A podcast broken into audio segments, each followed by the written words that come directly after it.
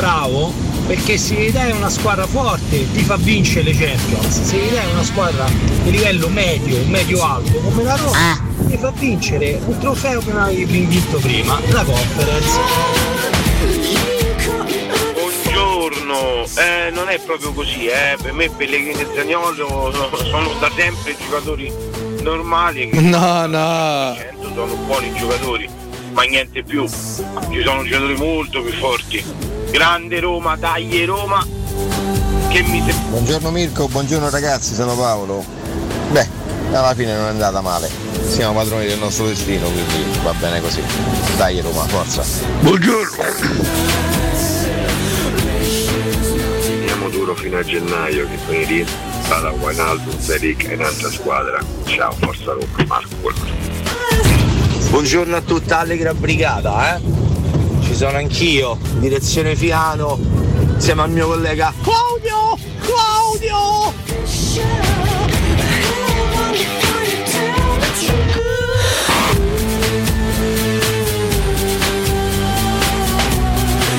Io vengo da Piano Romano, capito? Io ti stampo la cinquina in faccia! Vieni fuori, c'ho il drink in macchina! Ragazzi, buongiorno. Ma ieri voi avete approvato i cambi, io no. Io avrei lasciato Belotti che ieri era in vena, come la toccava andava dentro. Buongiorno a tutti. Ah, ieri buon pareggio in terra spagnola. Bravo! Ragazzi, senza voler far polemiche, se noi ci riempiamo la bocca sempre su Pellegrini, la qualità dei Pellegrini, la qualità di Zagnolo, Sì, ma sì. noi- la qualità, basta giocare col Betis per vedere qual è la qualità, senza scomodare No, no. squadroni. La qualità è un'altra cosa, ragazzi. Pellegrini è un bravo giocatore. Buongiorno, buongiorno a tutti e un saluto ai miei figlioli Francesco Edoardo e Forza Roma. Buongiorno Mecchetto, buongiorno a tutti. Comunque Mourinho si dimostra sempre un top allenatore. Da bravo mestierante sta portando la squadra piano piano a ottenere il risultato e a gennaio si vedrà. Come di solito sono una persona poco umile.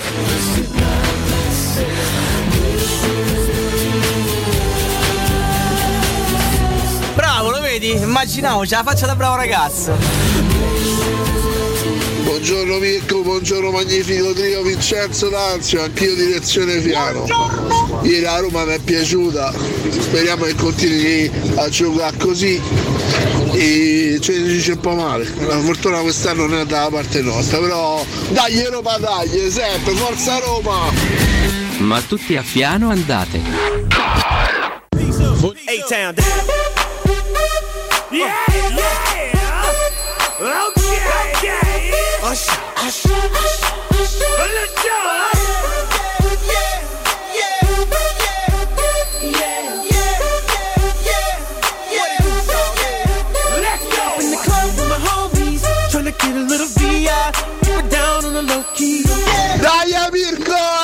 Questa ci piace! Dai! From the game, she was sitting in my ear. You think that she knew me.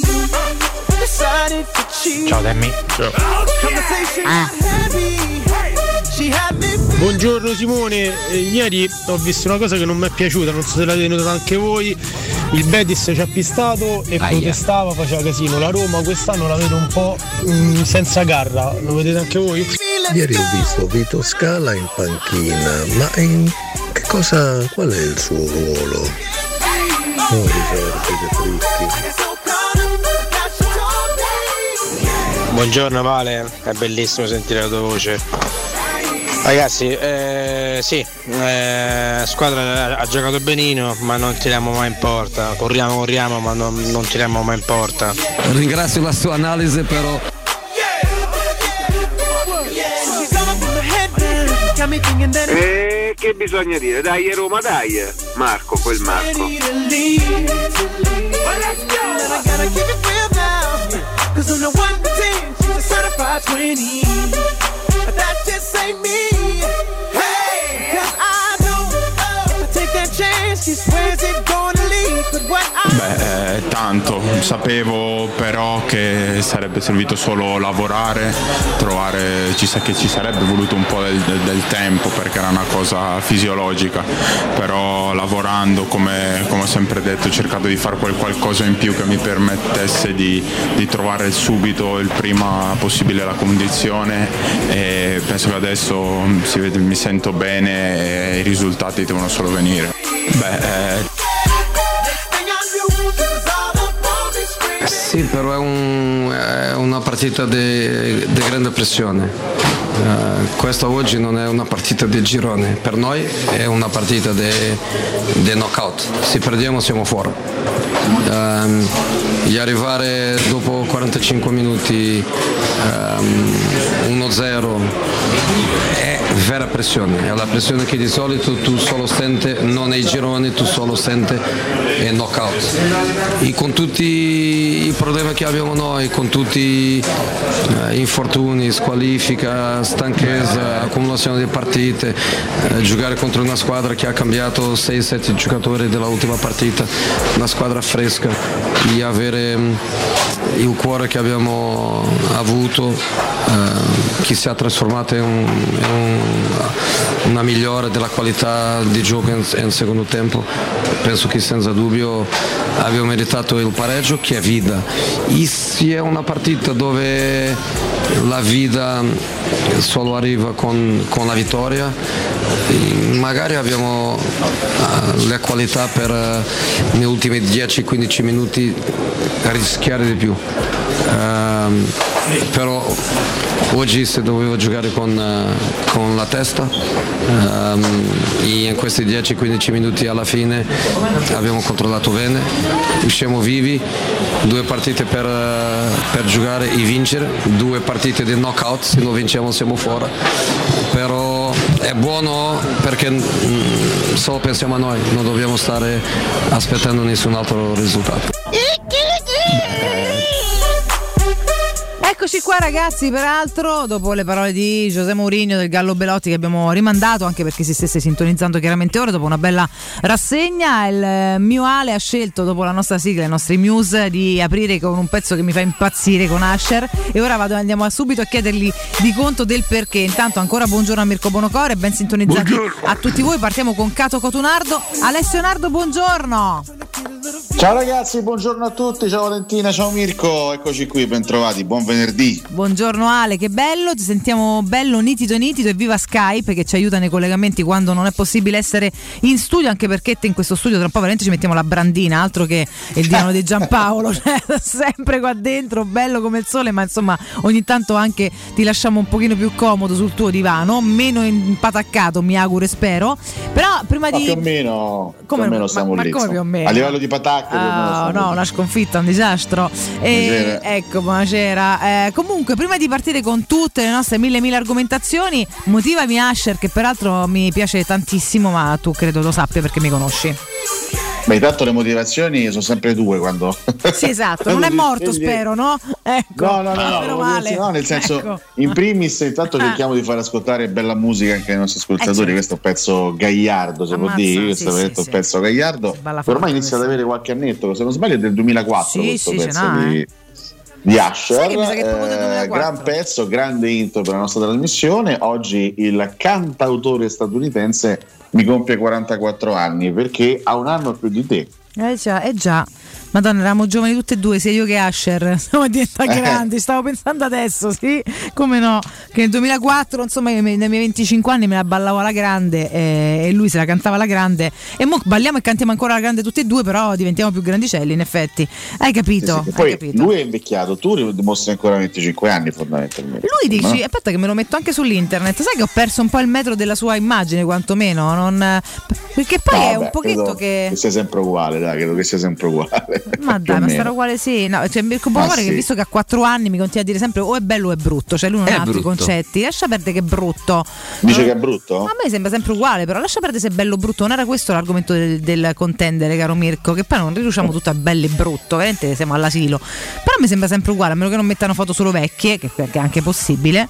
Tu Asher oggi, è sempre uguale a letto, devo Ok, dire. è uguale ma è brutto. Vabbè, è uguale, ma per Mirko è brutto. Eh, mettiamo agli atti questo fatto che per Mirko è Ma brutto. perché Mirko deve dare un giudizio estetico su Asher, ma, che gli frega? ma che scusa? ne so, lo sai che lo sai, è buono cuore, effettivamente. Ha detto pure lui effettivamente, si rende conto, ma che te frega, ma lascialo perdere. Comunque è un gran pezzo, caro Alessio, ci piace. Gran pezzo, gran Auguri pezzo. a lui. E ne ascolteremo anche altri di pezzi interessanti stamattina, eh, diciamo, dai, eh, sull'onda di, una- di un risultato che quantomeno a livello europeo ci tiene ancora in vita, come ha detto Murigno che ha detto pareggio è vita, pareggio è vita. Pareggio e vita, esatto Alessio. Senti, come hai preso? Perché, buongiorno, volevo fare un complimento a Alessio perché a fare il telecronista è un vero fuori classe, ma a livelli altissimi. Non se ne esce a sto fatto. È di una bravura incredibile. Bravo Alessio, complimenti. Io sono assolutamente d'accordo. Fa le radiocronache, non le telecronache, questo lo specifichiamo non per fare i professorini, solo perché, perché è chiaramente concettualmente diverso.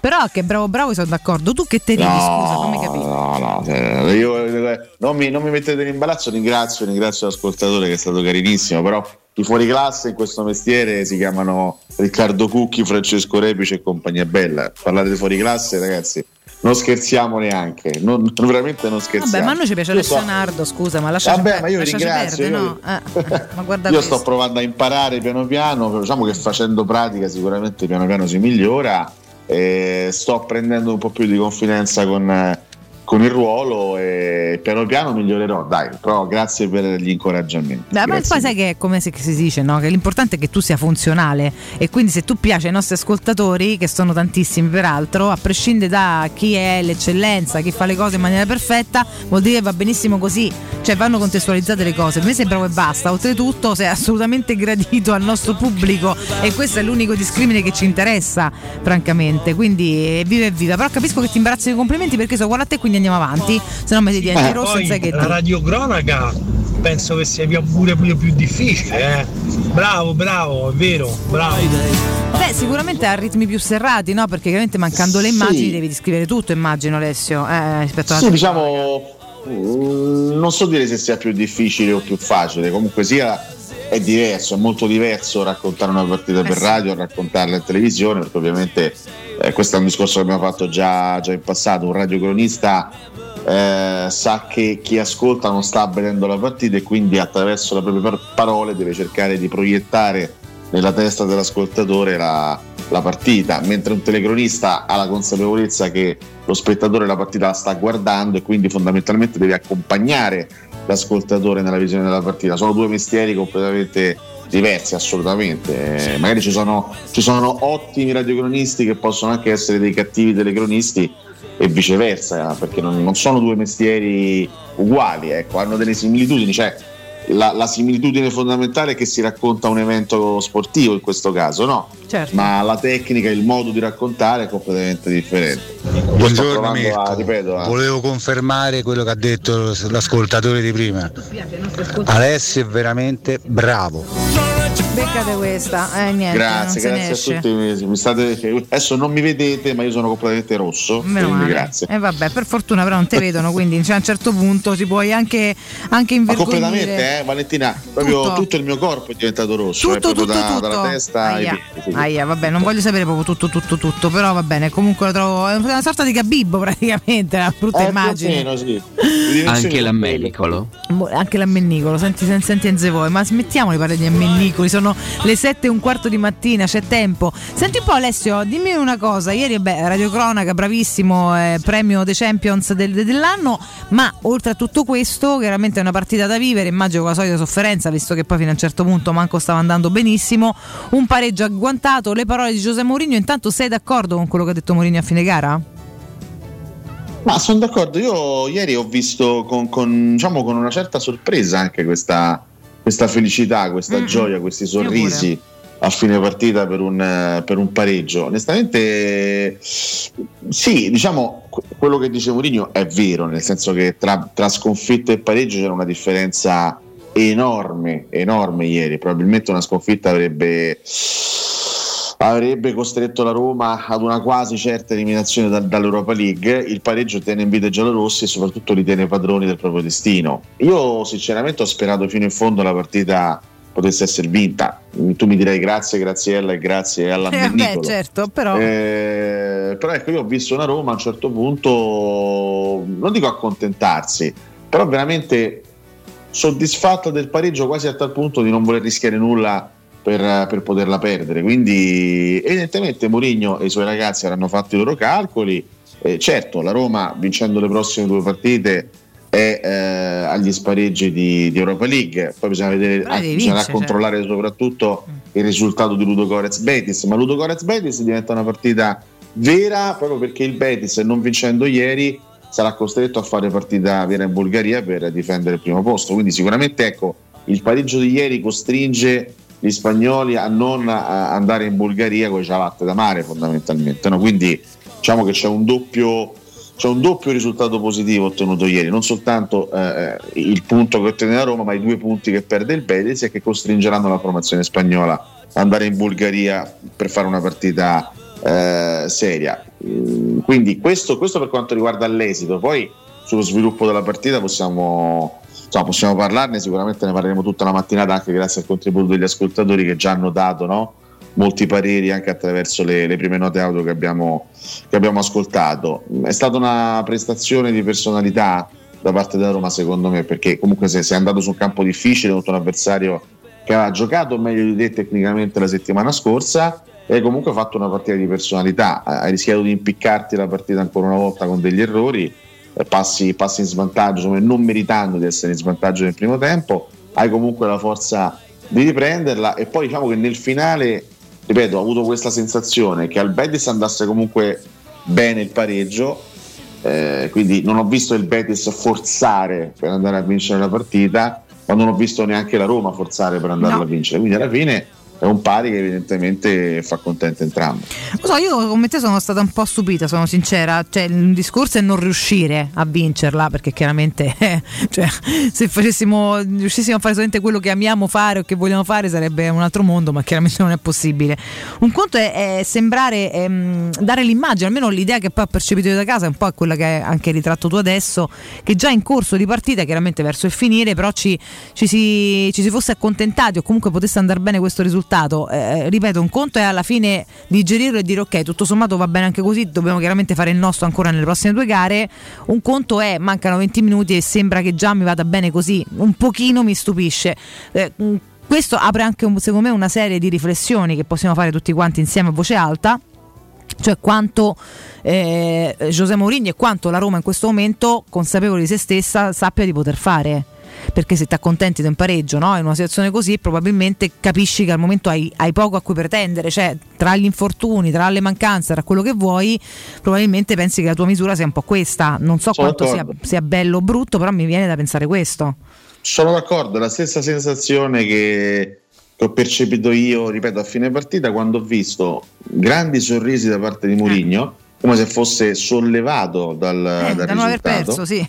Esattamente, ma anche poi davanti ai microfoni l'ho visto molto, l'ho visto molto sollevato. Ripeto, questa, di questa, questa sintesi che lui fa è una sintesi emblematica. Il pareggio è vita, quindi vuol dire che lui, a, a lui questo risultato sta, sta assolutamente bene. Specifico, è un risultato che la Roma ha meritato perché la Roma Sì, sì. non- già non meritava di essere sotto nel punteggio al 45esimo, perché per me non, non lo aveva meritato per quello che aveva fatto nei primi 45 minuti, al netto degli errori che questa squadra continua a fare dal punto di vista tecnico. Nella ripresa hai avuto anche la forza e la bravura di andare a segnare il gol dell'1-1 e alla fine il pari è, è meritato. È chiaro che adesso sì, la cosa positiva è che hai il destino nelle tue mani, eh, però devi fare, devi fare filotto, devi- devi- non, non puoi sbagliare nulla e io non credo che comunque le, partite, le prossime due partite saranno così, così semplici. È chiaro che in Finlandia devi, devi andare a vincere senza se e senza ma.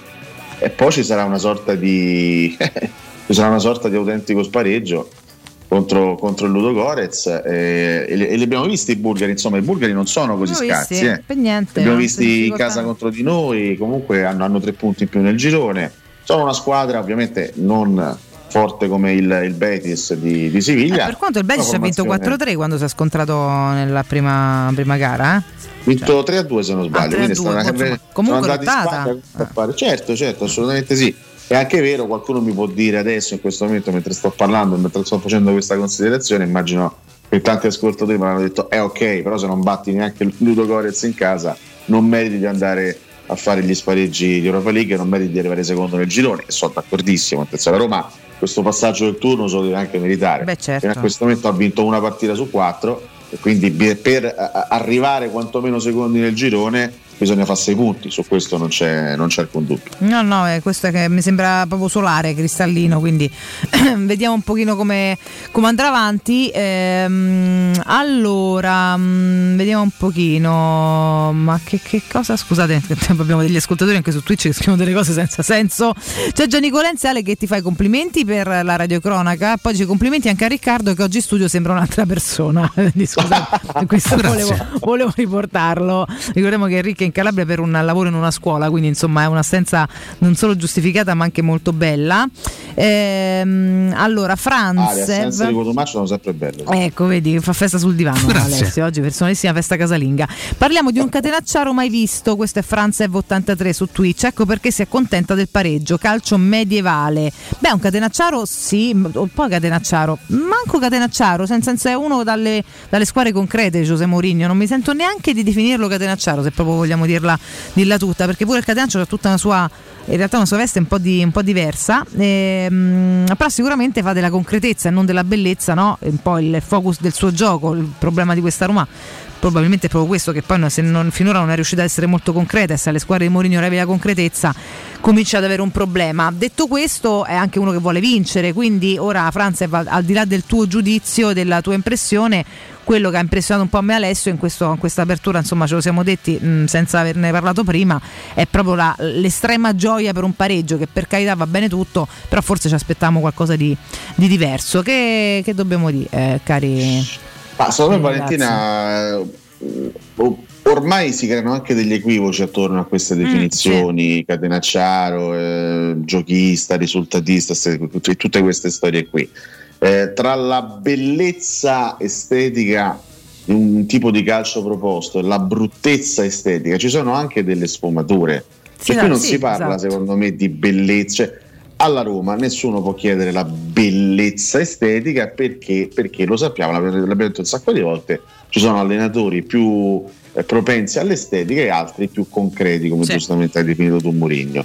Qui si parla, secondo me, non- qui si deve parlare non di bellezza, Mm. ma si dovrebbe ricercare un minimo di pulizia tecnica che alla Roma continua a mancare purtroppo. Ieri Murigno, diciamo che nel post partita in intervista a Sky Angelo Mangiante, nella fattispecie non parla dell'intera squadra, ma parla della prestazione di Abram e Belotti definita un disastro nel primo tempo.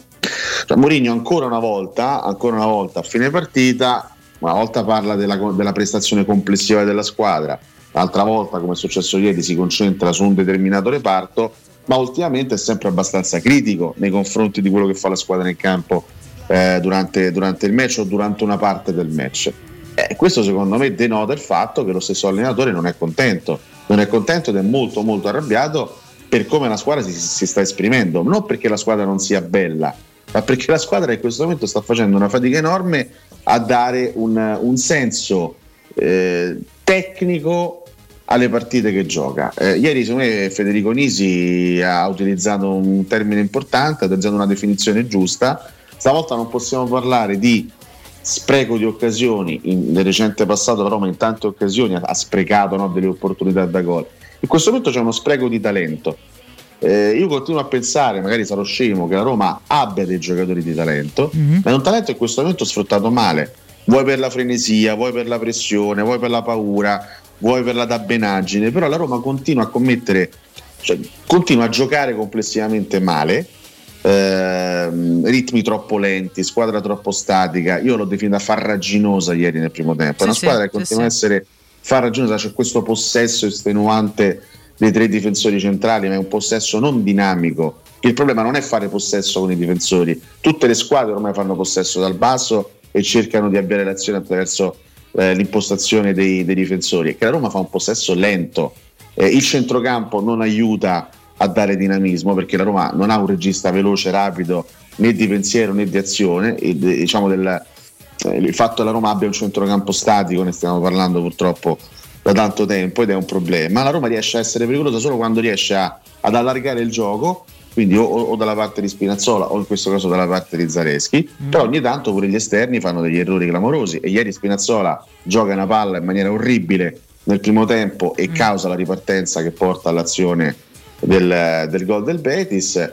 Eh, là davanti sì, Abram e Belotti hanno fatto male nel primo tempo, però è anche vero che fan- la squadra fa veramente grossa, grossa, grossa fatica a portare avanti sto pallone, eh, a portarlo agli Fa attaccanti. fatica, sì. Ripeto, quando, quando inizia st- questa impostazione dal basso con i difensori eh, che, che- che la giocano con questa lentezza, ecco, quando c'è Dybala in campo è Dybala che spesso si abbassa per cercare di dare un minimo di costrutto al gioco, quando non c'è Dybala lo fa, lo fa Pellegrini, ma tutto ciò non aiuta a, a- a dare una velocità, una pulizia tecnica al gioco della Roma che rimane lento, rimane statico, rimane farraginoso. Gli attaccanti cercano di farsi un mazzo così, ma comunque sono comunque penalizzati oggettivamente perché di palle ne arrivano poche. Ieri Belotti ha avuto due, due palloni, uno stava in fuori gioco ma l'ha buttato dentro e l'altro stava in posizione regolare e l'ha buttato dentro un'altra volta. Quindi Sì. è la dimostrazione che eh, al di là dei limiti che possono avere in questo momento Abram e, e anche lo stesso Belotti che non è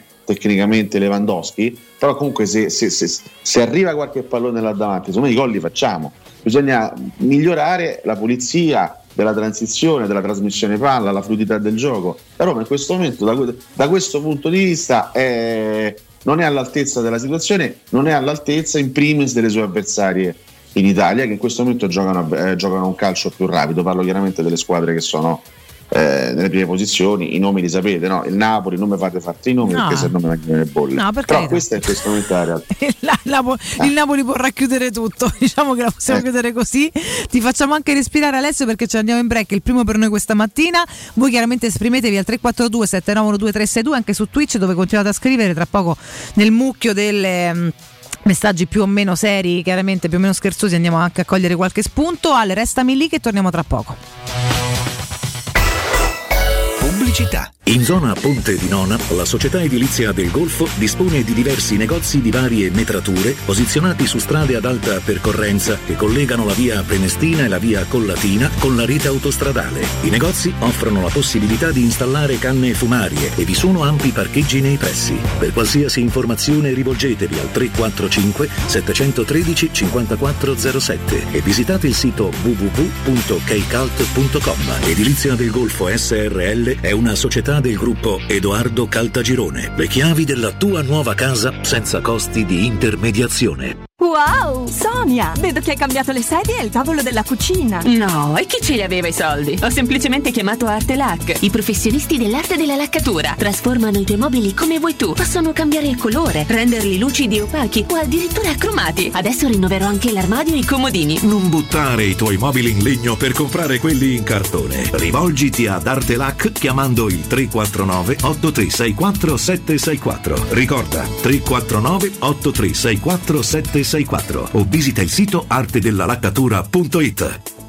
Il ristorante Rigatoni non solo riparte, ma raddoppia! Sì, i fantastici supplì e fritti pastellati, la carne selezione Sakura e la pinza romana lievitata fino a 120 ore, da oggi li potete gustare anche nel nuovissimo locale a Monte Sacro. Ristorante Rigatoni, da sempre in via Publio Valerio 17, zona Cinecittà, e ora anche in via Valpadana 34, zona Concadoro. Per non restare a digiuno, prenotate allo 06 60 66 28 33 o su ristoranterigatoni.it. Hai mal di schiena? Soffri di lombalgia, scoliosi, ernia del disco o altre patologie della colonna vertebrale? Chiama la Casa di Cura Villa Valeria. Un team di esperti è a tua disposizione con l'innovativa tecnica robotica che permette di intervenire con il massimo della sicurezza. Casa di Cura Villa Valeria a Montesacro, in piazza Carnaro 18. Informazioni allo 06 87 27 21 o su villavaleria.org. Casa di Cura Villa Valeria. L'eccellenza che fa la differenza.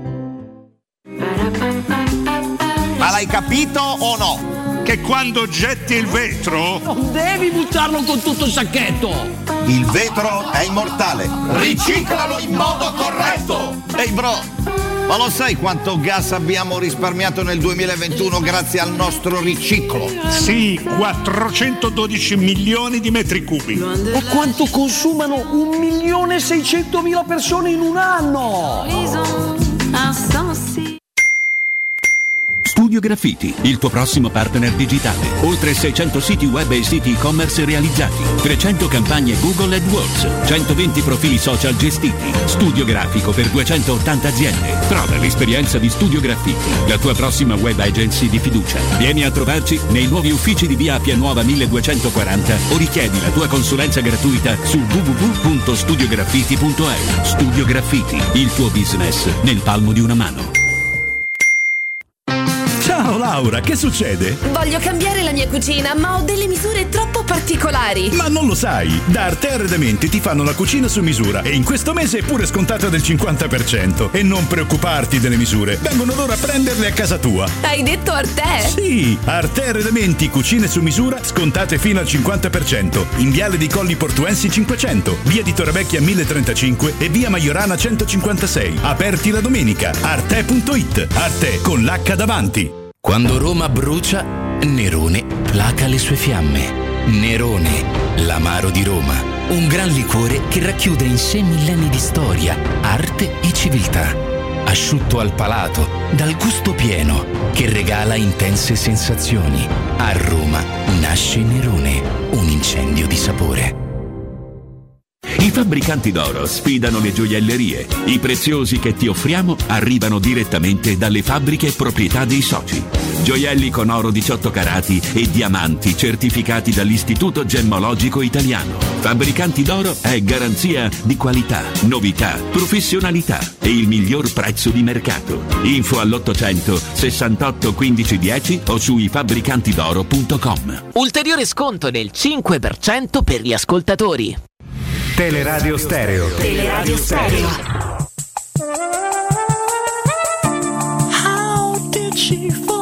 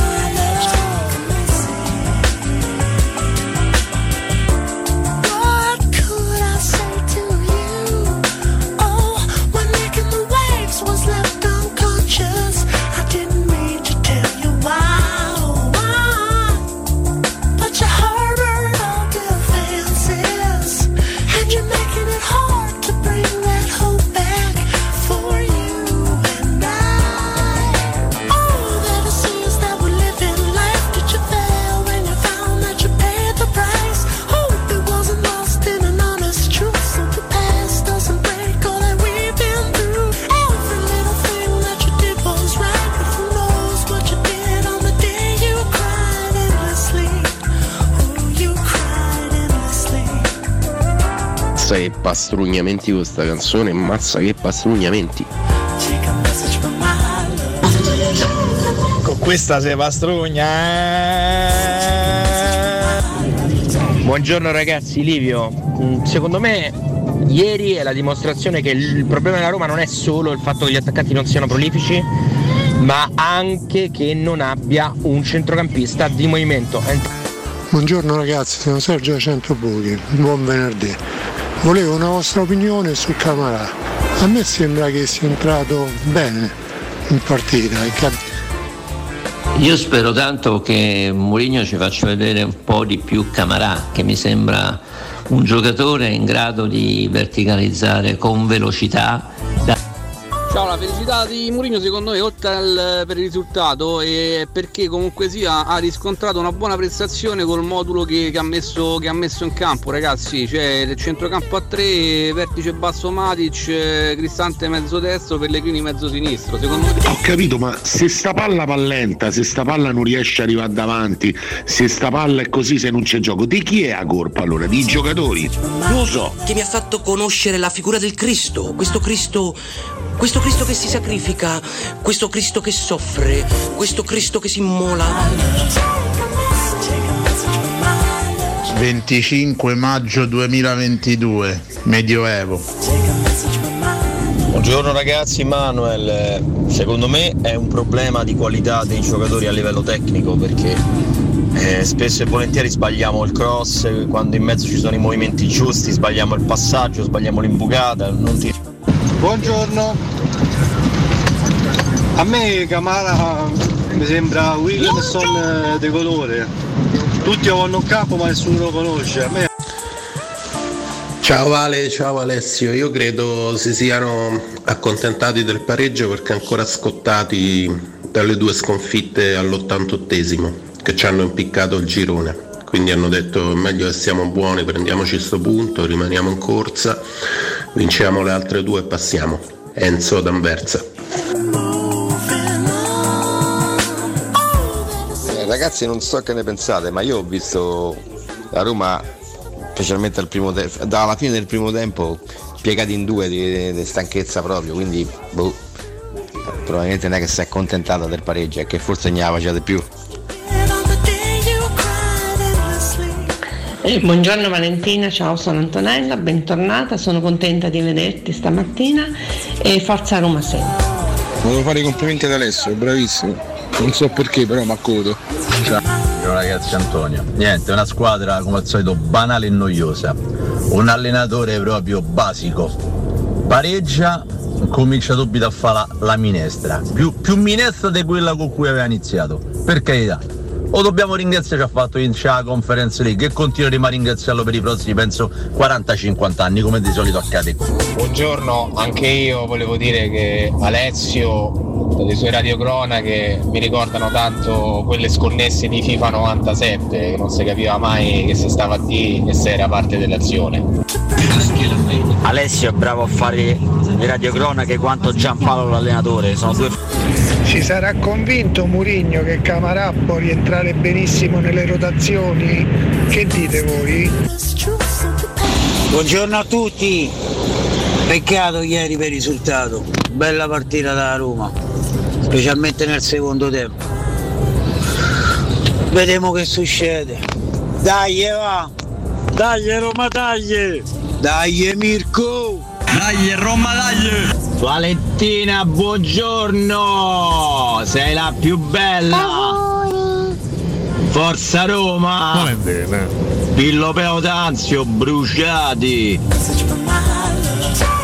Pillopeo, amico di Gugu, eh, lo salutiamo, salutiamo, cioè salutiamo te, chiaramente tutt'anzio, salutiamo tutti voi che siete all'ascolto dei 92.7 di Teleradio Stereo, ben trovati anche al canale 76 del Digitale Terrestre, chiaramente in streaming, dal sito eh, streaming sia audio che video, lo ricordiamo sempre, i vari pulsanti per accedere a Twitch.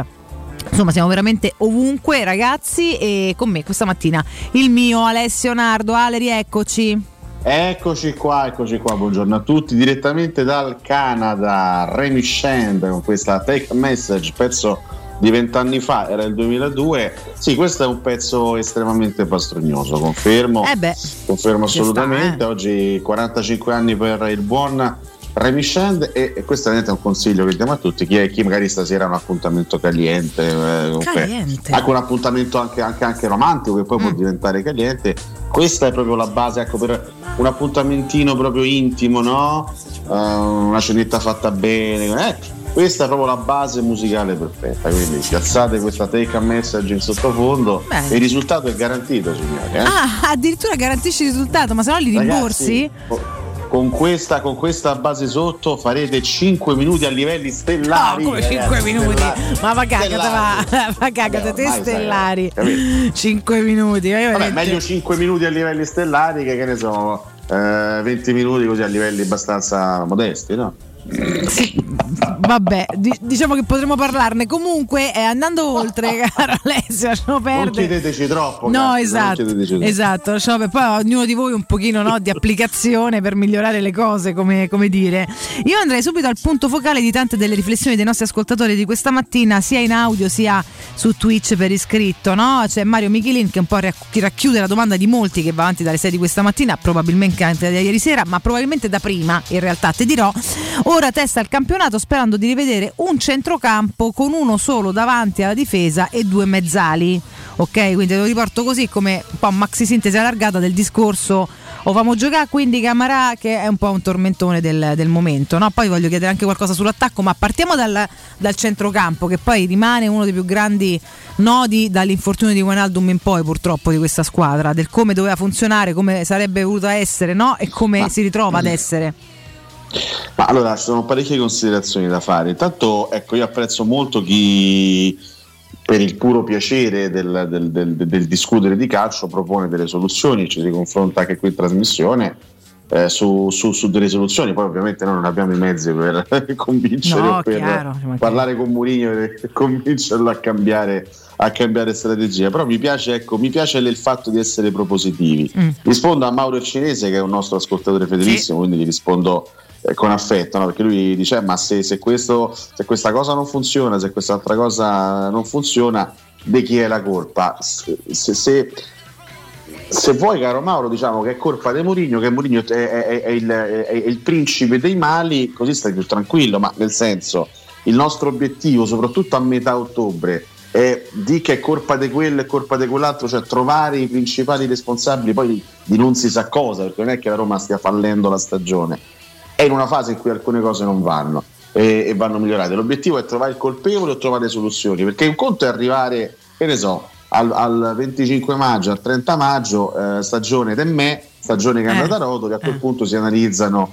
eh, i responsabili, Certo. i colpevoli e poi eh, il club soprattutto prende, prende provvedimenti. In questo caso, ripeto, non mi sembra che la Roma abbia buttato eh, alle ortiche una stagione, la Roma è, è comunque il campionato a meno 4 dal Napoli, a meno 1 dal quarto posto, quindi in piena corsa per i suoi obiettivi e in Europa League ancora la chance di arrivare al secondo posto che, che non mi soddisfa, attenzione, io volevo vincerlo sto giro. Siamo d'accordo. Lo volevo vincere e se, se la Roma avesse vinto ieri in Spagna avrebbe mantenuto anche una piccola speranza di arrivare al primo posto. Eh, questo purtroppo non accadrà, il primo posto sarà verosimilmente del, del Betis e questo sinceramente mi dà fastidio perché speravo di poter andare direttamente agli ottavi di Europa League senza passare dallo, dallo spareggio, senza rischiare fino Eh, all'ultimo di dover procedere in, in conference. Quindi evidentemente ci sono delle problematiche sulle quali stiamo, ehm, stiamo, stiamo dibattendo, però cercare per forza il colpevole, dove per forza di... è colpa di certo che il, ragazzi non, non arriviamo alle banalità più scontate, il responsabile tecnico di una squadra è l'allenatore,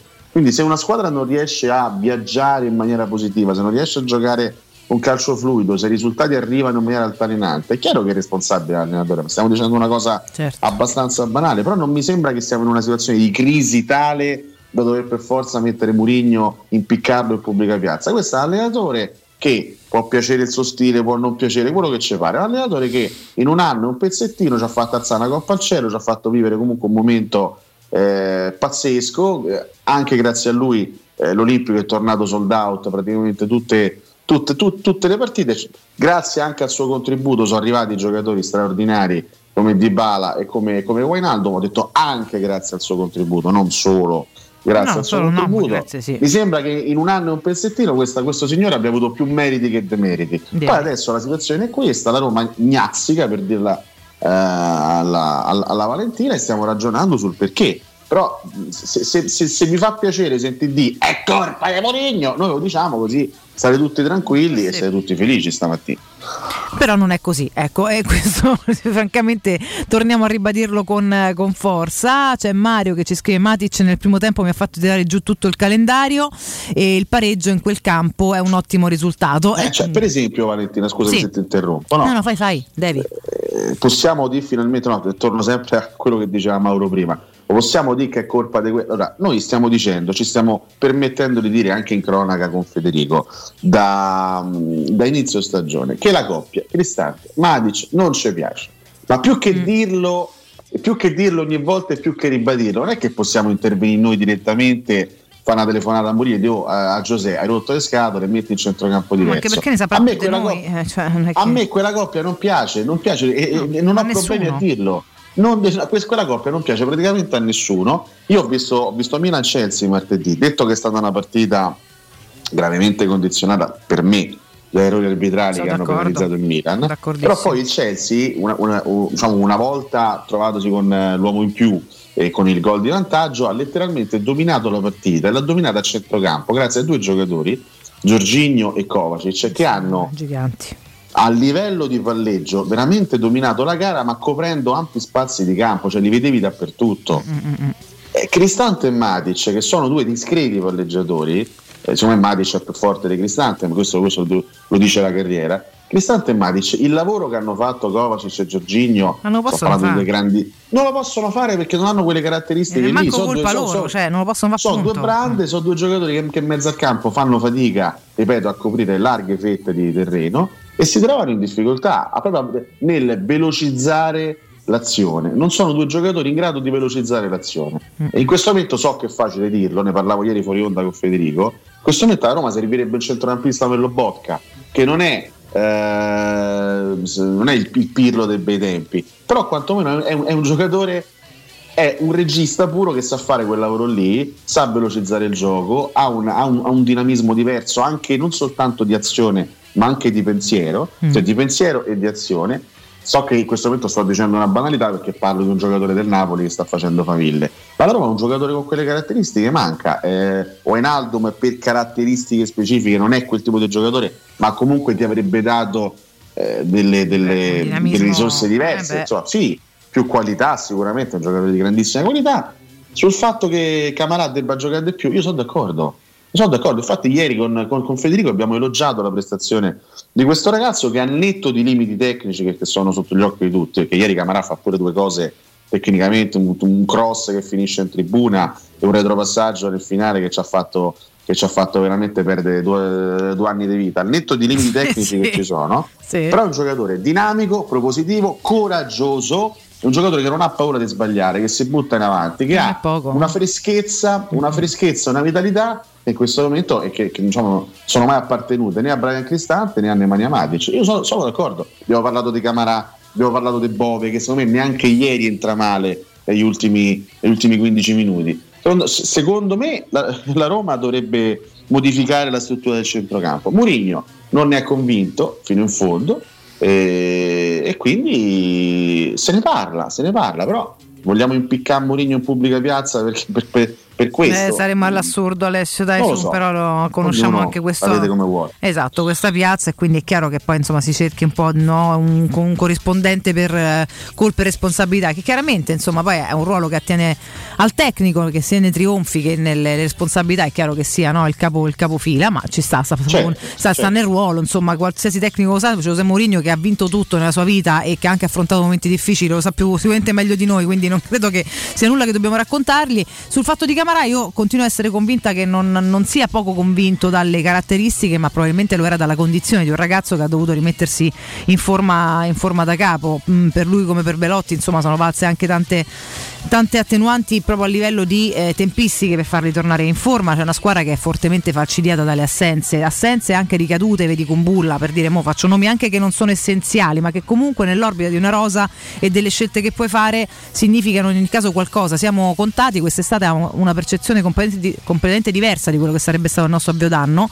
E, perché per la rosa che avevamo in tasca, quantomeno no, su carta, ci sembrava di poter almeno eh, così gioire e, e- e disporre di più chance, che in questo momento non ci sono. Questo sicuramente fa anche, anche parte del, del momento complicato. Per il resto, io, mh, così, tanto per, per ricordare, eh, andrei anche un po' indietro con la, con la memoria, tornerei a questo momento più o meno storico dell'anno scorso e, e mi ricorderei una Roma che mh, sembrava quasi mora ammazzata per quanto riguarda non l'Europa ma la Conference League e che in campionato stava per incontrare un buco cosmico quello che abbiamo vissuto a novembre che sembrava farci fuori da tutto e che poi a gennaio ha trovato una stagione diversa quindi sono d'accordo con te quando dici sì le critiche, sì i dubbi sì, le argomentazioni sì, parliamo, neanche bello e divertente, fai i processi il 14 ottobre mi sembra francamente troppo. Tanto più No, se l'interlocutore si chiama Giuseppe Mourinho, che è uno che chiaro che non possa campare solo di rendita, però che, che, che ha trionfato talmente tanto che un minimo di fiducia credo gli si debba dare, insomma, francamente. No, no? poi è chiaro che adesso Vale, tu, tu co-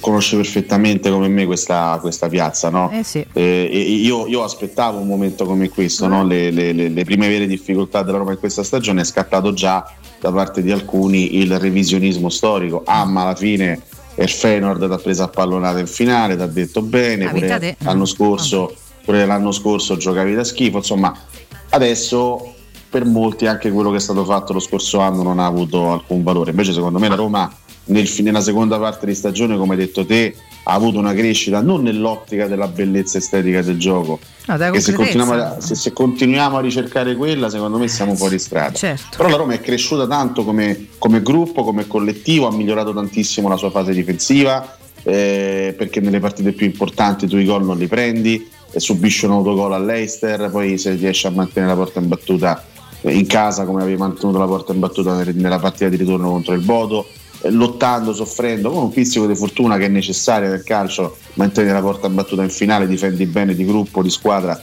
e porti a casa la Coppa. Quindi secondo me la Roma ha fatto dei passi in avanti enormi a- al netto di limiti d'organico evidenti lo scorso anno. È chiaro che noi ci sì, io capisco, ci aspettavamo tanto di più, tanto di più all'inizio di questa stagione perché abbiamo vissuto una campagna acquisti eh, che ci ha fatto sognare, però poi bisogna anche fare i conti con quella che è la realtà. Wijnaldum non ce l'hai, giocatore- eh, ripeto, togliere Wijnaldum alla Roma è togliere una, una buona percentuale del suo livello di talento, di esperienza, eh. di personalità. Wijnaldum è un campione. apposta, eh sì. Wijnaldum è un campione, non è che se tu togli Wijnaldum a Roma è come togli con tutto il rispetto ecco, con Bulla. Se togli Wijnaldum a Roma togli un pezzo grosso di questa squadra. Purtroppo Di Bala, e qui dovevamo metterlo in conto, Eh, questo l'abbiamo messo non in c'è. conto. E, mh, ci sono altri giocatori che sicuramente fino a questo momento sono andati sotto rendimento in maniera clamorosa, perché comunque Abram pure ieri fa una partita secondo me non sufficiente, Pellegrini ehm, ha fatto qualcosa in più rispetto per esempio a Zagnolo e Abram fino a questo momento in tutta la stagione, però zero gol in campionato, un solo gol di stagione in 12 presenze, poco. Da un, da un- da un giocatore come lui che anche ieri comunque un gol se lo mangia a inizio partita o comunque non sfrutta un'occasione eh, chiara mh, a inizio partita.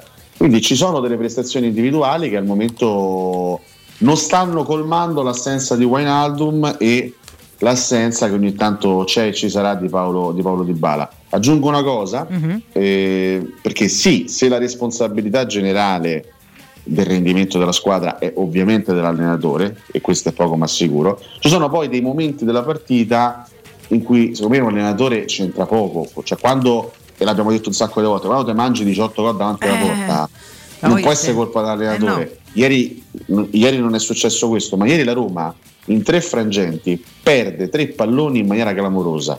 Eh, il primo grave errore lo fa Zaleschi che regala una palla al Betis in zona offensiva dalla destra. Poi c'è l'errore di Spinazzola che porta al gol e nel secondo tempo Cristante sbaglia un appoggio clamoroso a centrocampo, il Betis riparte e poi c'è il tiro svirgolato dei Canales, altrimenti sarebbe stato il secondo gol del Betis.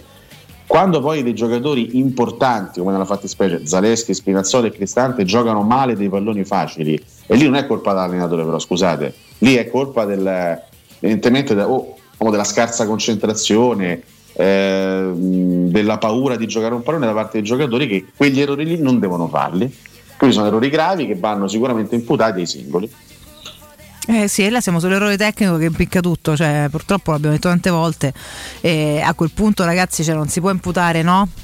All'allenatore quello che è l'incertezza nel passaggio o nel, nel tecnicismo o nella scelta, lì si va ai calciatori, poi si parla tanto anche di psicologia sui quotidiani in questi giorni, sentono esperti di tutti i tipi, io sono sincera Ale, insomma andare sempre alla testa per quanto sappiamo quanto conti nello sport, però a questi livelli mi sembra anche un po' un alibi a un certo punto. No, no, la testa è fondamentale, Valentina, però non deve, appunto, non deve diventare un alibi. Ah. Cioè, un- un- una squadra che viaggia sulle ali dell'entusiasmo che è in fiducia sbaglia di meno. Cioè, in questo Sì, momento no, vedi, vedi giocare, certo. vedi, giocare il Napoli e vedi una squadra che gioca con convinzione, Certo. con tranquillità, con sicurezza, perché comunque quella è la forza dei risultati.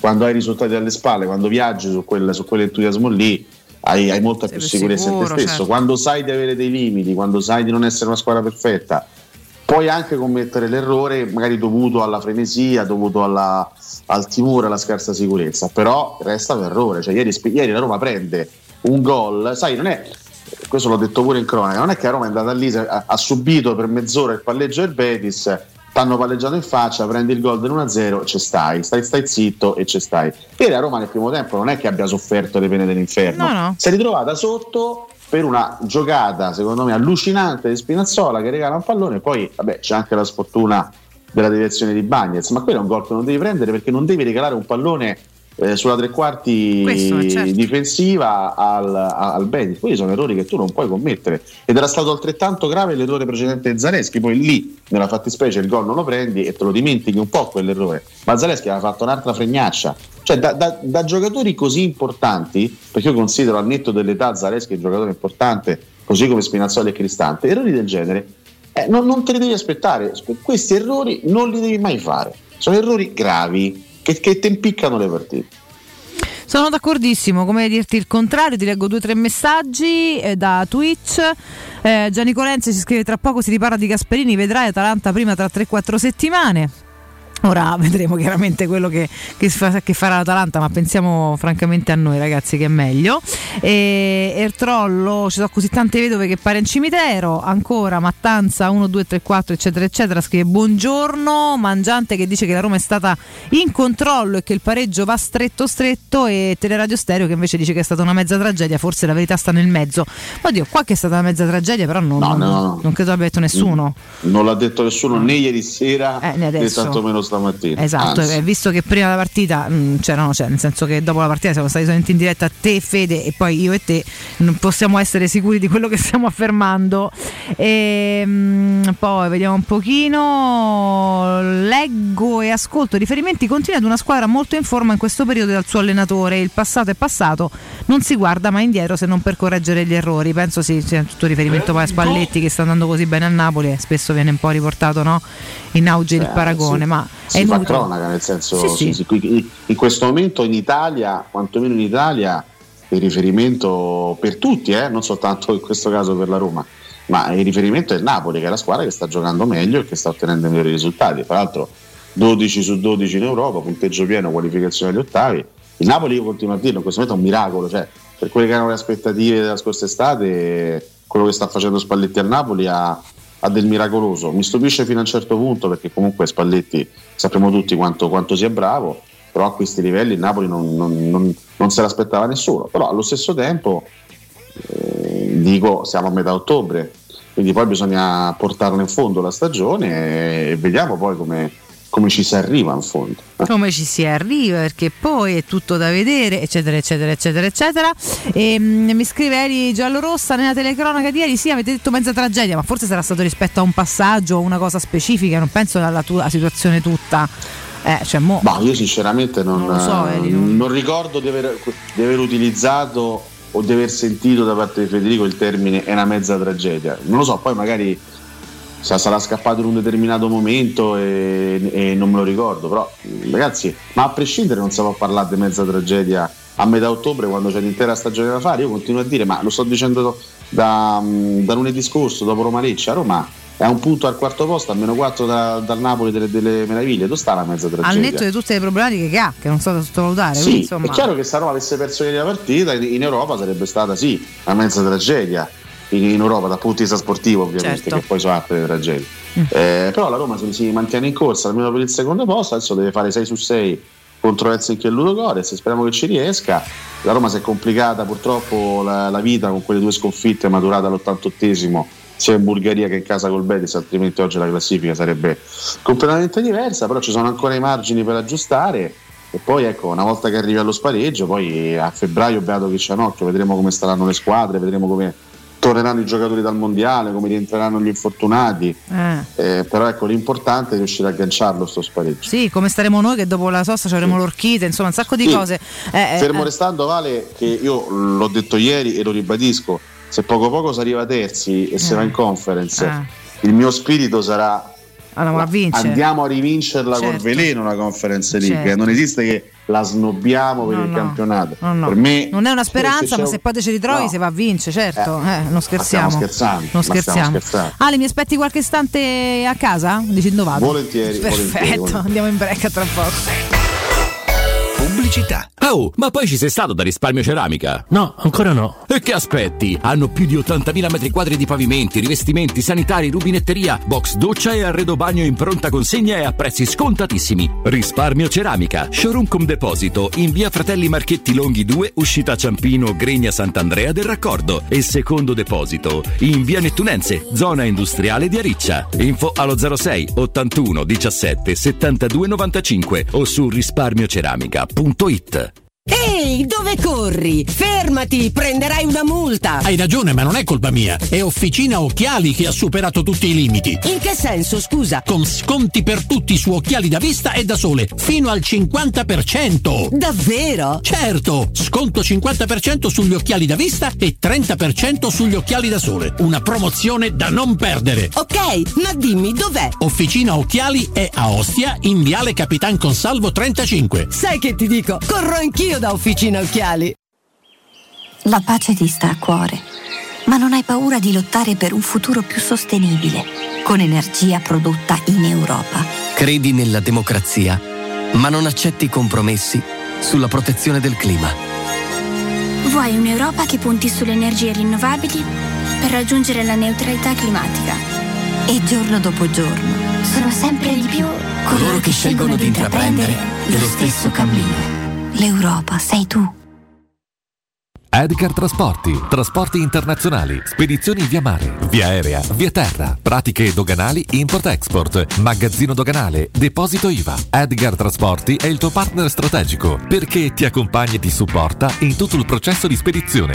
Edgar Trasporti si trova a Commerce City dietro la nuova Fiera di Roma. Telefono 06 65 00 42 25. edgartrasporti.com In 35 anni ne abbiamo viste di auto passare e dal 1987 i nostri clienti ci scelgono perché parlano con persone attente, esperte e disponibili. GM Autoricambi, i migliori prezzi in assoluto, disponibilità di ogni articolo richiesto, pagamenti online e consegne gratuite per le officine. Mettici alla prova. gmautoricambi.com e riparti a tutto gas.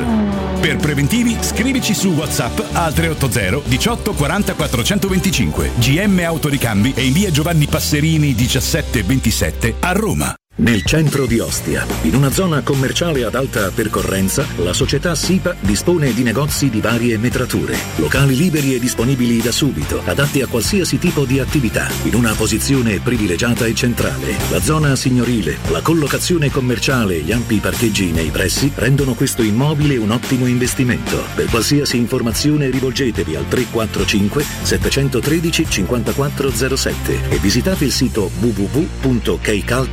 www.keicalt.com. SIPA SRL è una società del gruppo Edoardo Caltagirone. Le chiavi della tua nuova casa senza costi di intermediazione. Le statistiche parlano chiaro. I sistemi di sicurezza Fichet sono impenetrabili e Securmetra, esclusivista Fichet per il centro Italia, presenta Fichet F3D, il rivoluzionario cilindro per porte blindate con chiave lavorata a laser e sistemi di autoprotezione che garantisce l'assoluta inviolabilità della tua porta. Securmetra, informati al numero verde 800 001 625. Amore, stasera ho voglia di pesce. Prepara le reti, fissa la randa, fissa i mulinelli, arma la fiocina. Ma tesoro, tutta questa fatica. Al pesce ci pensa Eurosurgelati Italia. Eurosurgelati Italia. Qualità, freschezza e convenienza. Le prelibatezze del mare lavorate e surgelate direttamente sui pescherecci. Piatti e sughi pronti, pizze e fritti, contorni, gelati e dolci. Eurosurgelati Italia. 100 punti vendita in tutto il Lazio. Cerca il negozio più vicino a te su eurosurgelati.it. La tua caldaia è a norma. Per la massima sicurezza, falla controllare da Nuova ITC, centro assistenza ufficiale Vailant ed Ariston. E se vuoi cambiarla grazie all'eco bonus, con noi hai lo sconto in fattura del 65%. Inoltre, pronto intervento per manutenzione caldaie e climatizzatori di tutte le marche. Nuova ITC. Contatti allo 06 52 35 05 19 o su nuovaitc.it. Teleradio Stereo 927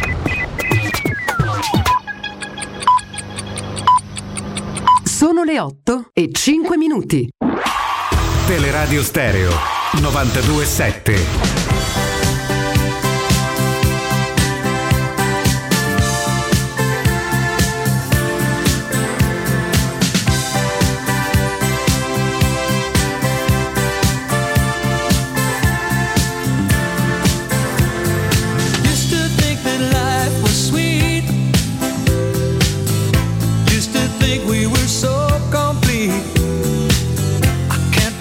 You.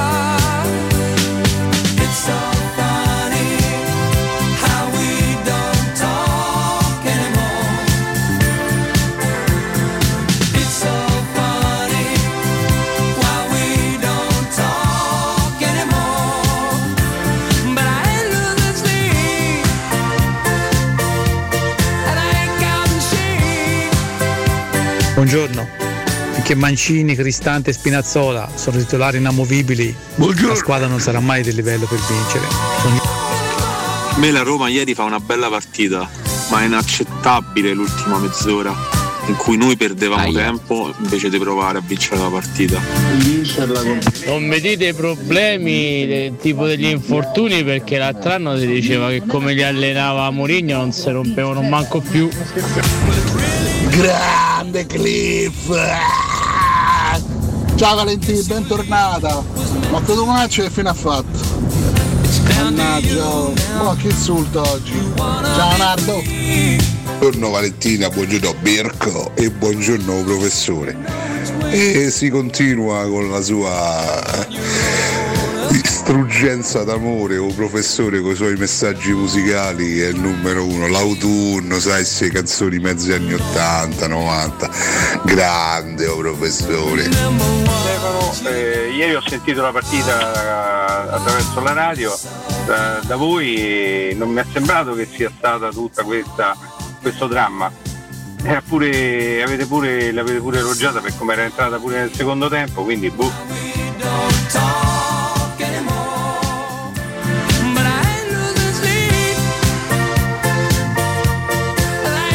Aggiungo anche che Zaleschi continua a dimostrare di essere il giocatore più europeo che ha la Roma, anche se a destra perde molto perché non può rientrare sul suo piede forte. E aggiungo che De Rossi già dimostra di essere un grande allenatore. E in bocca al lupo il grande capitano Daniele De Rossi. Vabbè al Napoli che gli vuoi dire, sta a fare 4 con tutti, cioè va avanti a 4 con la volta, così. Ehm, Un po' come quell'altro, no? Ah no, ieri no. Buongiorno ragazzi e forza Roma, un saluto al mio amico Lorenzo e un magico Mirchetto. Buongiorno, io non sono un esperto, parlo da tifoso, però vedo una squadra che non è dinamica, non è aggressiva, il pressing non è organizzato da quello che vedo e soprattutto gli attaccanti si ritrovano sulla linea di centrocampo, è normale che poi non riescano a riempire l'area di rigore, non abbiano le caratteristiche per fare gli scattisti.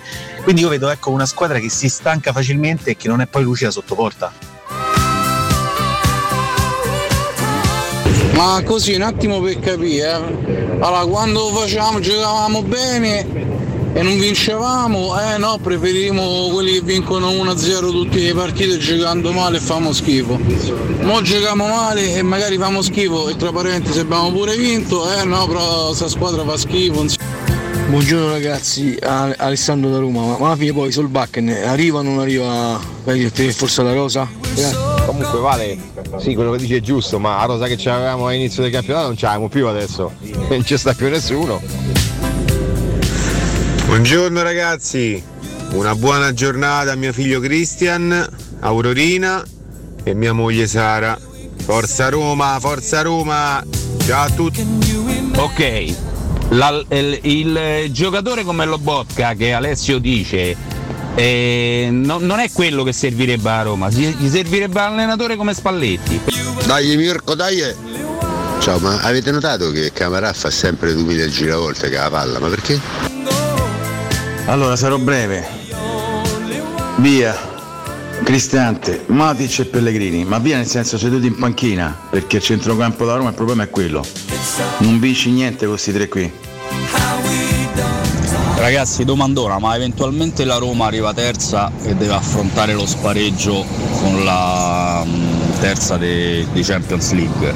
La partita sarà partita secca o andata e ritorno? O spareggio?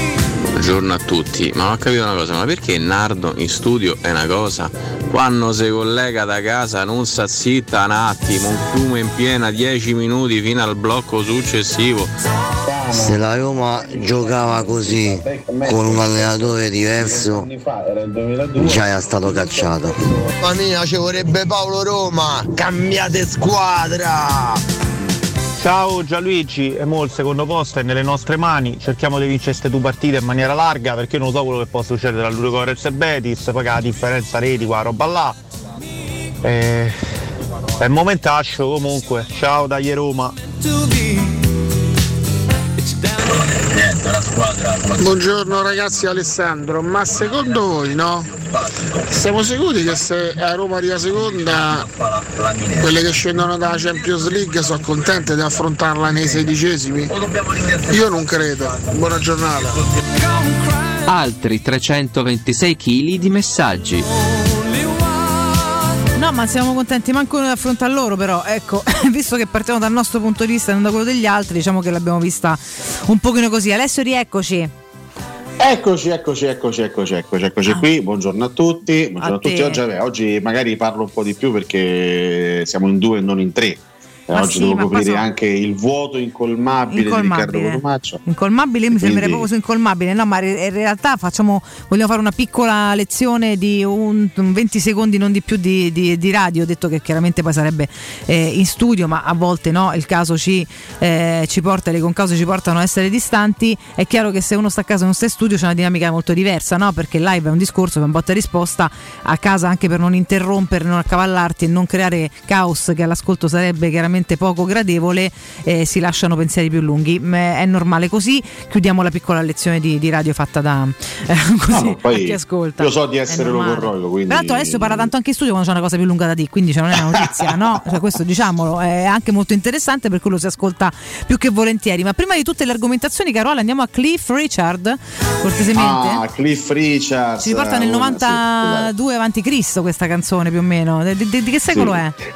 Cliff Richard, questo è un pezzo, una storica hit Ah. del 1979, We Don't Talk Anymore, pezzo famosissimo. Eh sì. Lui è un cantante britannico molto molto molto stimato eh, appunto in, in Inghilterra, è considerato uno dei cantanti pop di maggiore successo della storia della musica inglese, oggi compie 82 anni perché lui nacque il 14 ottobre del 1940, lo abbiamo riascoltato con molto piacere. Anche questo è un pezzo tutto sommato da pastognata, eh, anche se Take a Message di Remy Shand non si batte, però anche questa canzone Beh, sì, secondo me sì. sta, ci sta. Però questa sì è un po' quel, quel- quel vecchio che, che aiuta se vuoi, no? Lo metti un po' là, eh, quel, quel- sound un po' antico che però ti porta a buttarla lì un po' in caciara. E grazie del, del ricordo.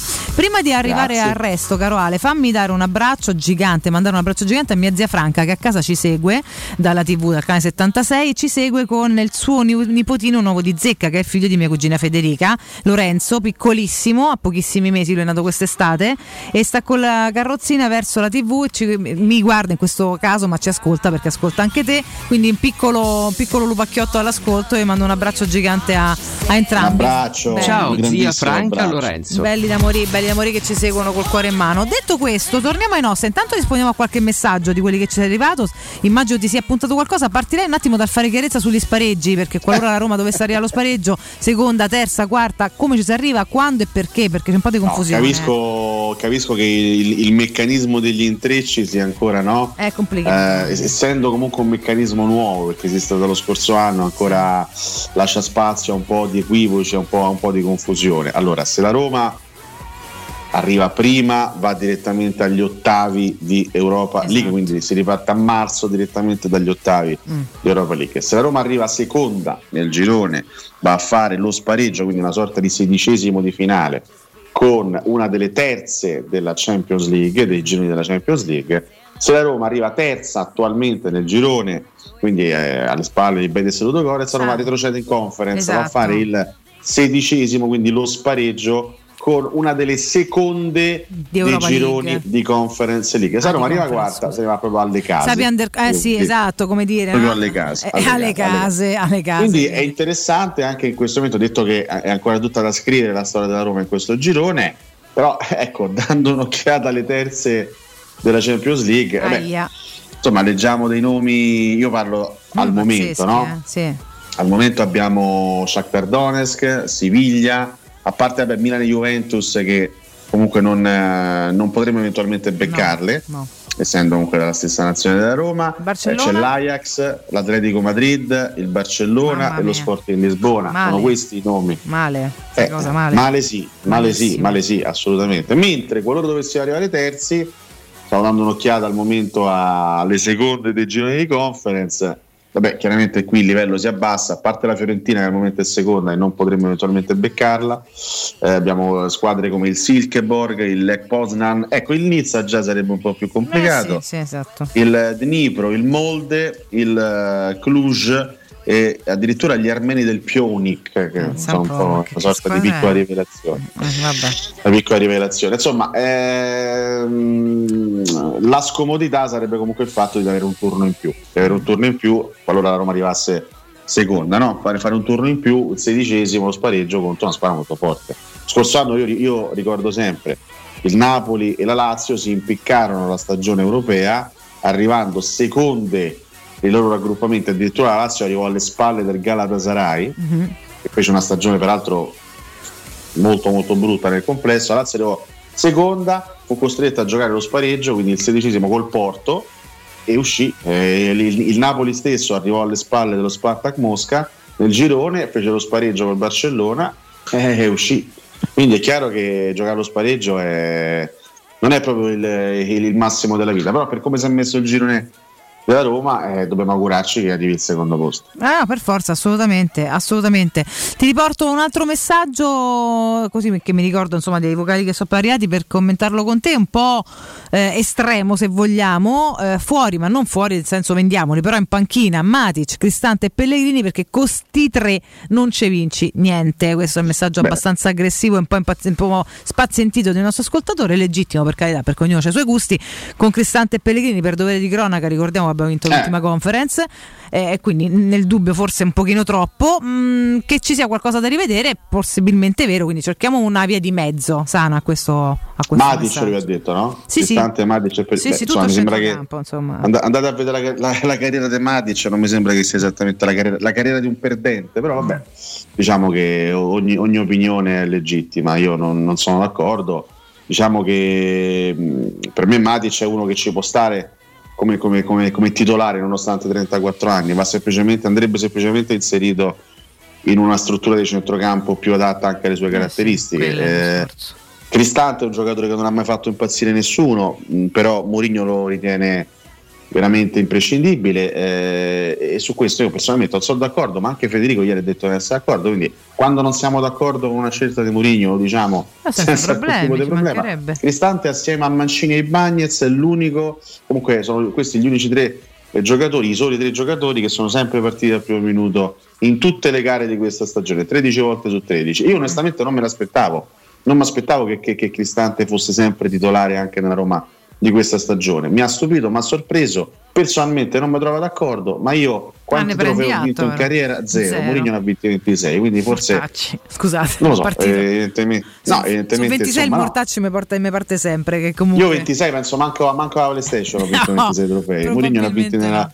nella realtà. Pellegrini secondo me è un giocatore importante che però non sta ripetendo a livello di prestazioni quanto fatto nella, nella passata stagione. Questo è un fatto. Ieri non mi è piaciuto per niente. Pellegrini è stata una prestazione insufficiente. Sì. E da lui, e, e- questo lo dicevo anche nel collegamento con Mimmo post partita, nel momento in cui manca Dybala, la- l'importanza dei Pellegrini all'interno della Roma è raddoppiata se non addirittura quadruplicata. Per forza. Perché la qualità tecnica, lo spessore, la lucidità delle giocate sono tutte cose che deve- devono essere garantite a maggior ragione da Lorenzo Pellegrini. E ieri purtroppo non è stato, non è stato all'altezza il numero 7. No, no, siamo d'accordissimo su questo e aspettiamo di trovare il miglior Pellegrini, sperando di aspettare ancora poco. Sono sincera, abbiamo visto quanto in più può dare e manca come, come l'aria, questo è certo. Ti volevo riportare un po' in avanti adesso, dopo insomma quasi un'ora e mezza di trasmissione, vorrei andare un po' in attacco con te se sei d'accordo. Dopo ti do anche qualche piccolo dato se, se ti fa piacere. Certo Me lo sono appuntato nella notte, diciamo. Nella, no, nella notte non partono gli 883. Ehm,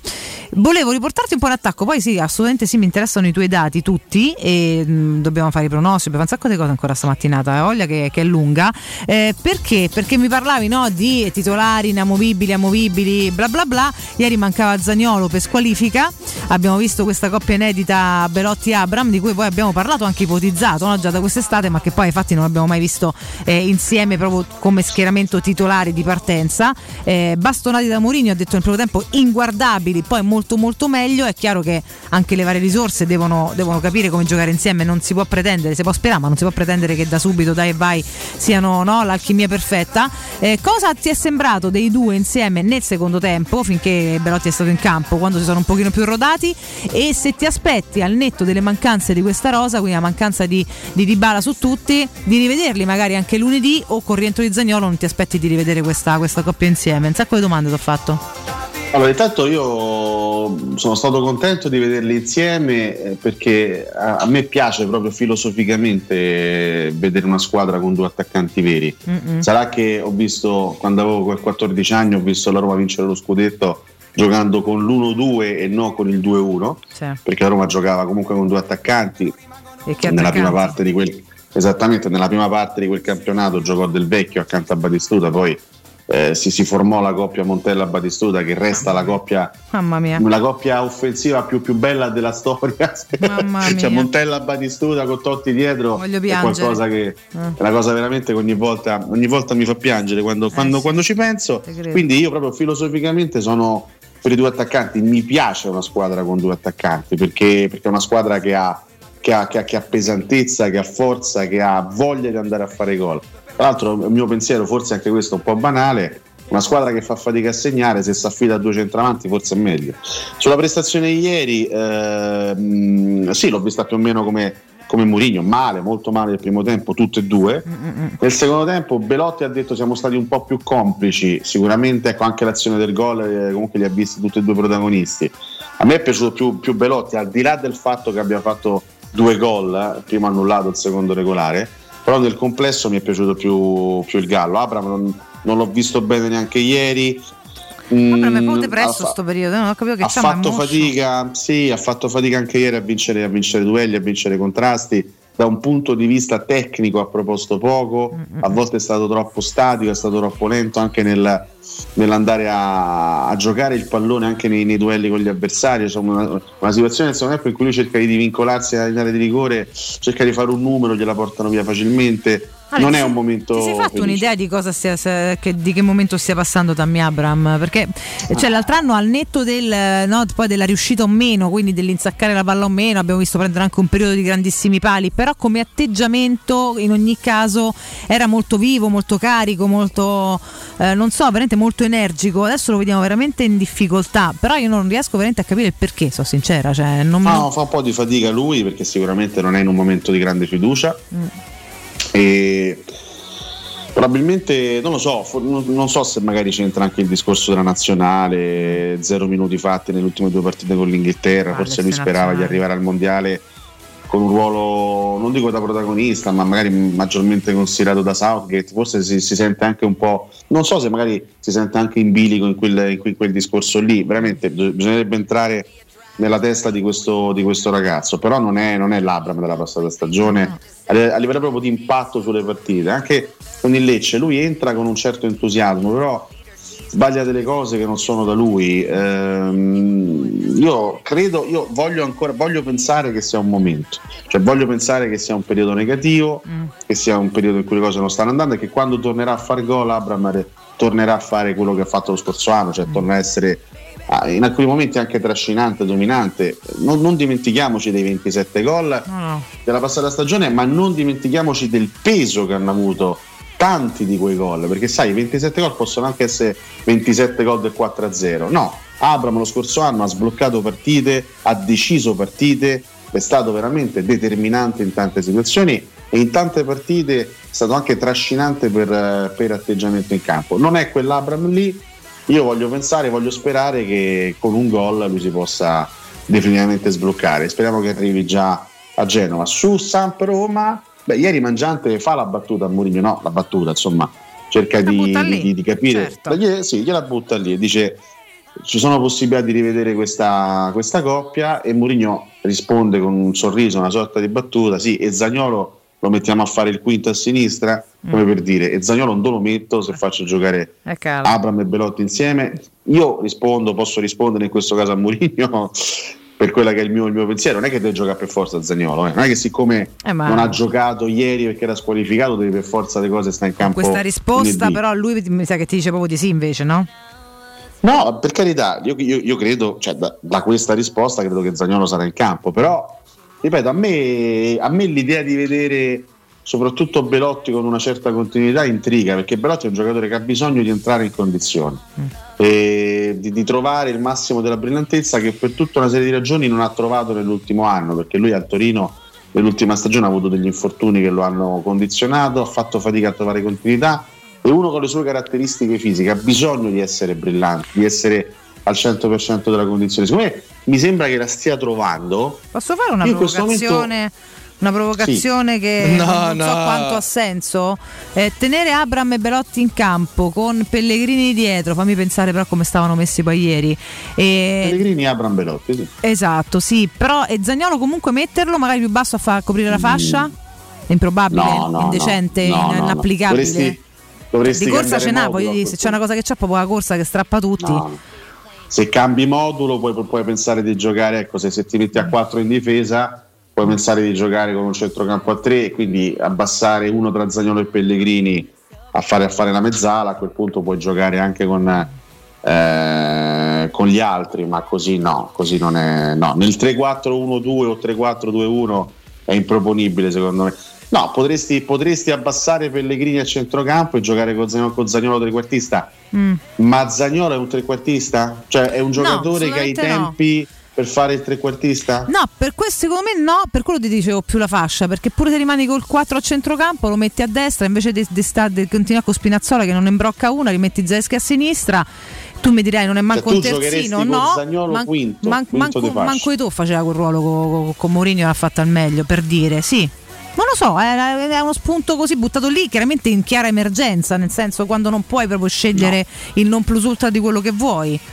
Però Cioè ieri Mourinho con, con quella battuta ti fa capire che proprio ruolo non lo può fare. mm, sì. Cioè lui dice che, e che faccio con Zagnolo? No, ma infatti io parlo con te, non con Mourinho, chiaramente. Mourinho sono sicura che rimetterà No. Zagnolo dentro, rimetterà Belotti fuori o Abram fuori, cioè uno dei Eh, due. Quindi io- attenzione, io, io- io in generale non sono mai per, eh, per il no a prescindere su un cambio di ruolo. Faccio un piccolo esempio. Eh, Manuel Pellegrini si è inventato il signor Rui Balla come terzino destro, eh, Certo. perché Rui Balla è un giocatore che nasce esterno offensivo. Quest'anno nel Betis sta, sta giocando come terzino e devo dire che lo sta facendo anche bene perché con la Roma ha fatto due buone partite al di là del fallo di mano che ha causato il rigore all'andata. Quindi io sono, cioè ci sono tante storie nel calcio che ci dicono che il cambio di ruolo a volte è produttivo. Zambrotta era un, esterno destro di centrocampo, è diventato uno dei più forti terzini del mondo. Mm-mm. Quindi, però in questo momento l'idea di vedere Zagnolo quinto di destra, non lo so, faccio un po', faccio un po' fatica. Faccio un po' fatica a immaginare, cheat. Va bene, su questa fatica ci fermiamo qualche istante. Dopo il break mi dai i tuoi dati, quindi tieni lì caldi sul tuo foglietto, mi raccomando. E ci facciamo anche i pronostici, sei d'accordo? Eh, d'accordissimo. Perfetto, allora resta lì, torniamo tra poco. Pubblicità.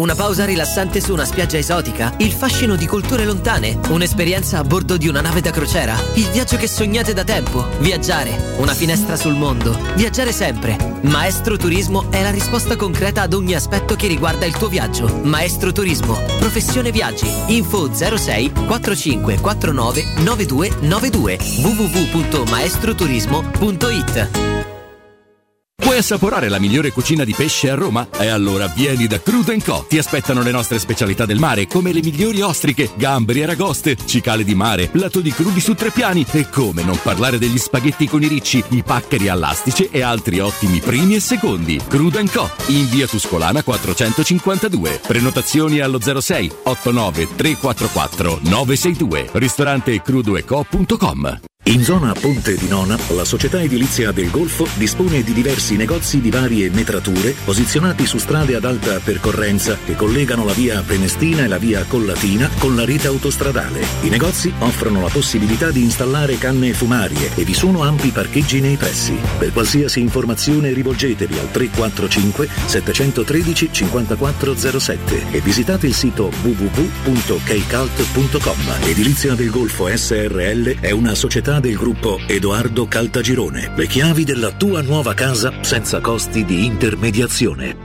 Per vendere il tuo oro e argento, affidati ai migliori. Roma Oro. Valutazioni ai migliori prezzi di mercato. Serietà, professionalità e 20 anni di esperienza. Blocca il prezzo su romaoroepreziosi.it e vieni in negozio entro le 19. Quel prezzo è netto senza commissioni aggiunte. Ti aspettiamo in via Merulana 263. Scarica l'app e tutto vale di più.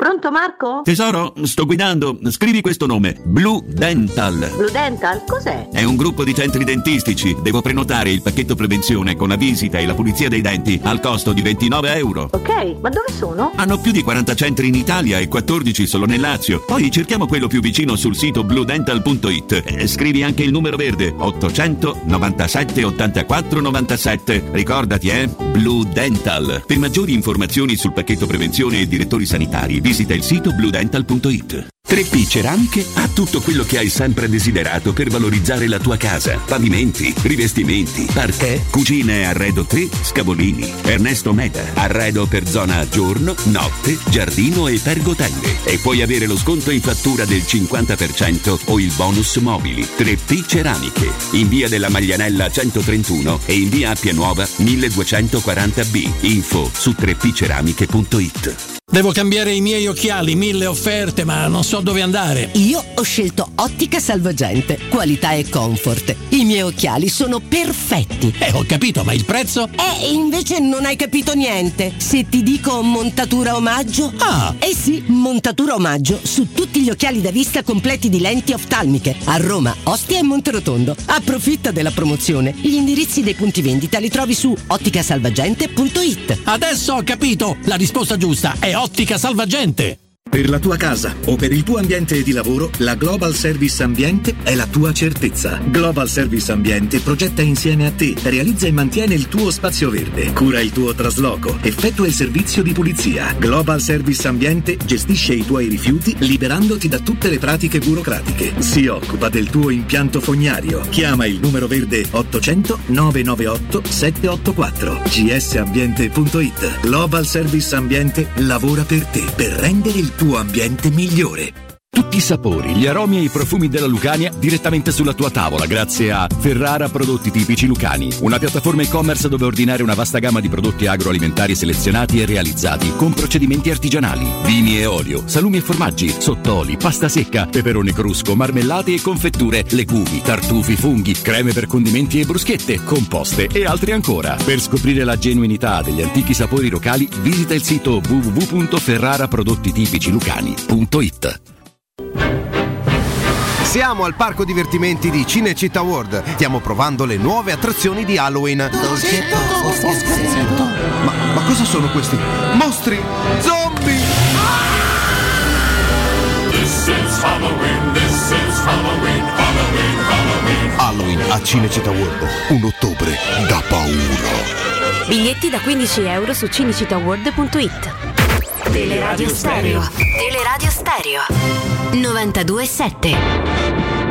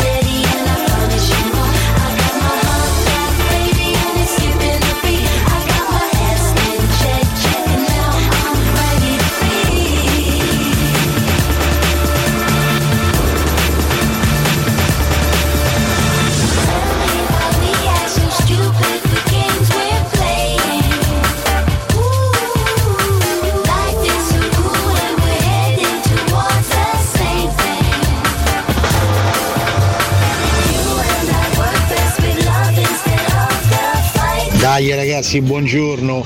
Puntiamo al secondo posto e voglio un bel Roma Barcellona al playoff. Dai! eh. Ciao Valentina Bella, ciao Alessio, ciao grande Mirchetto.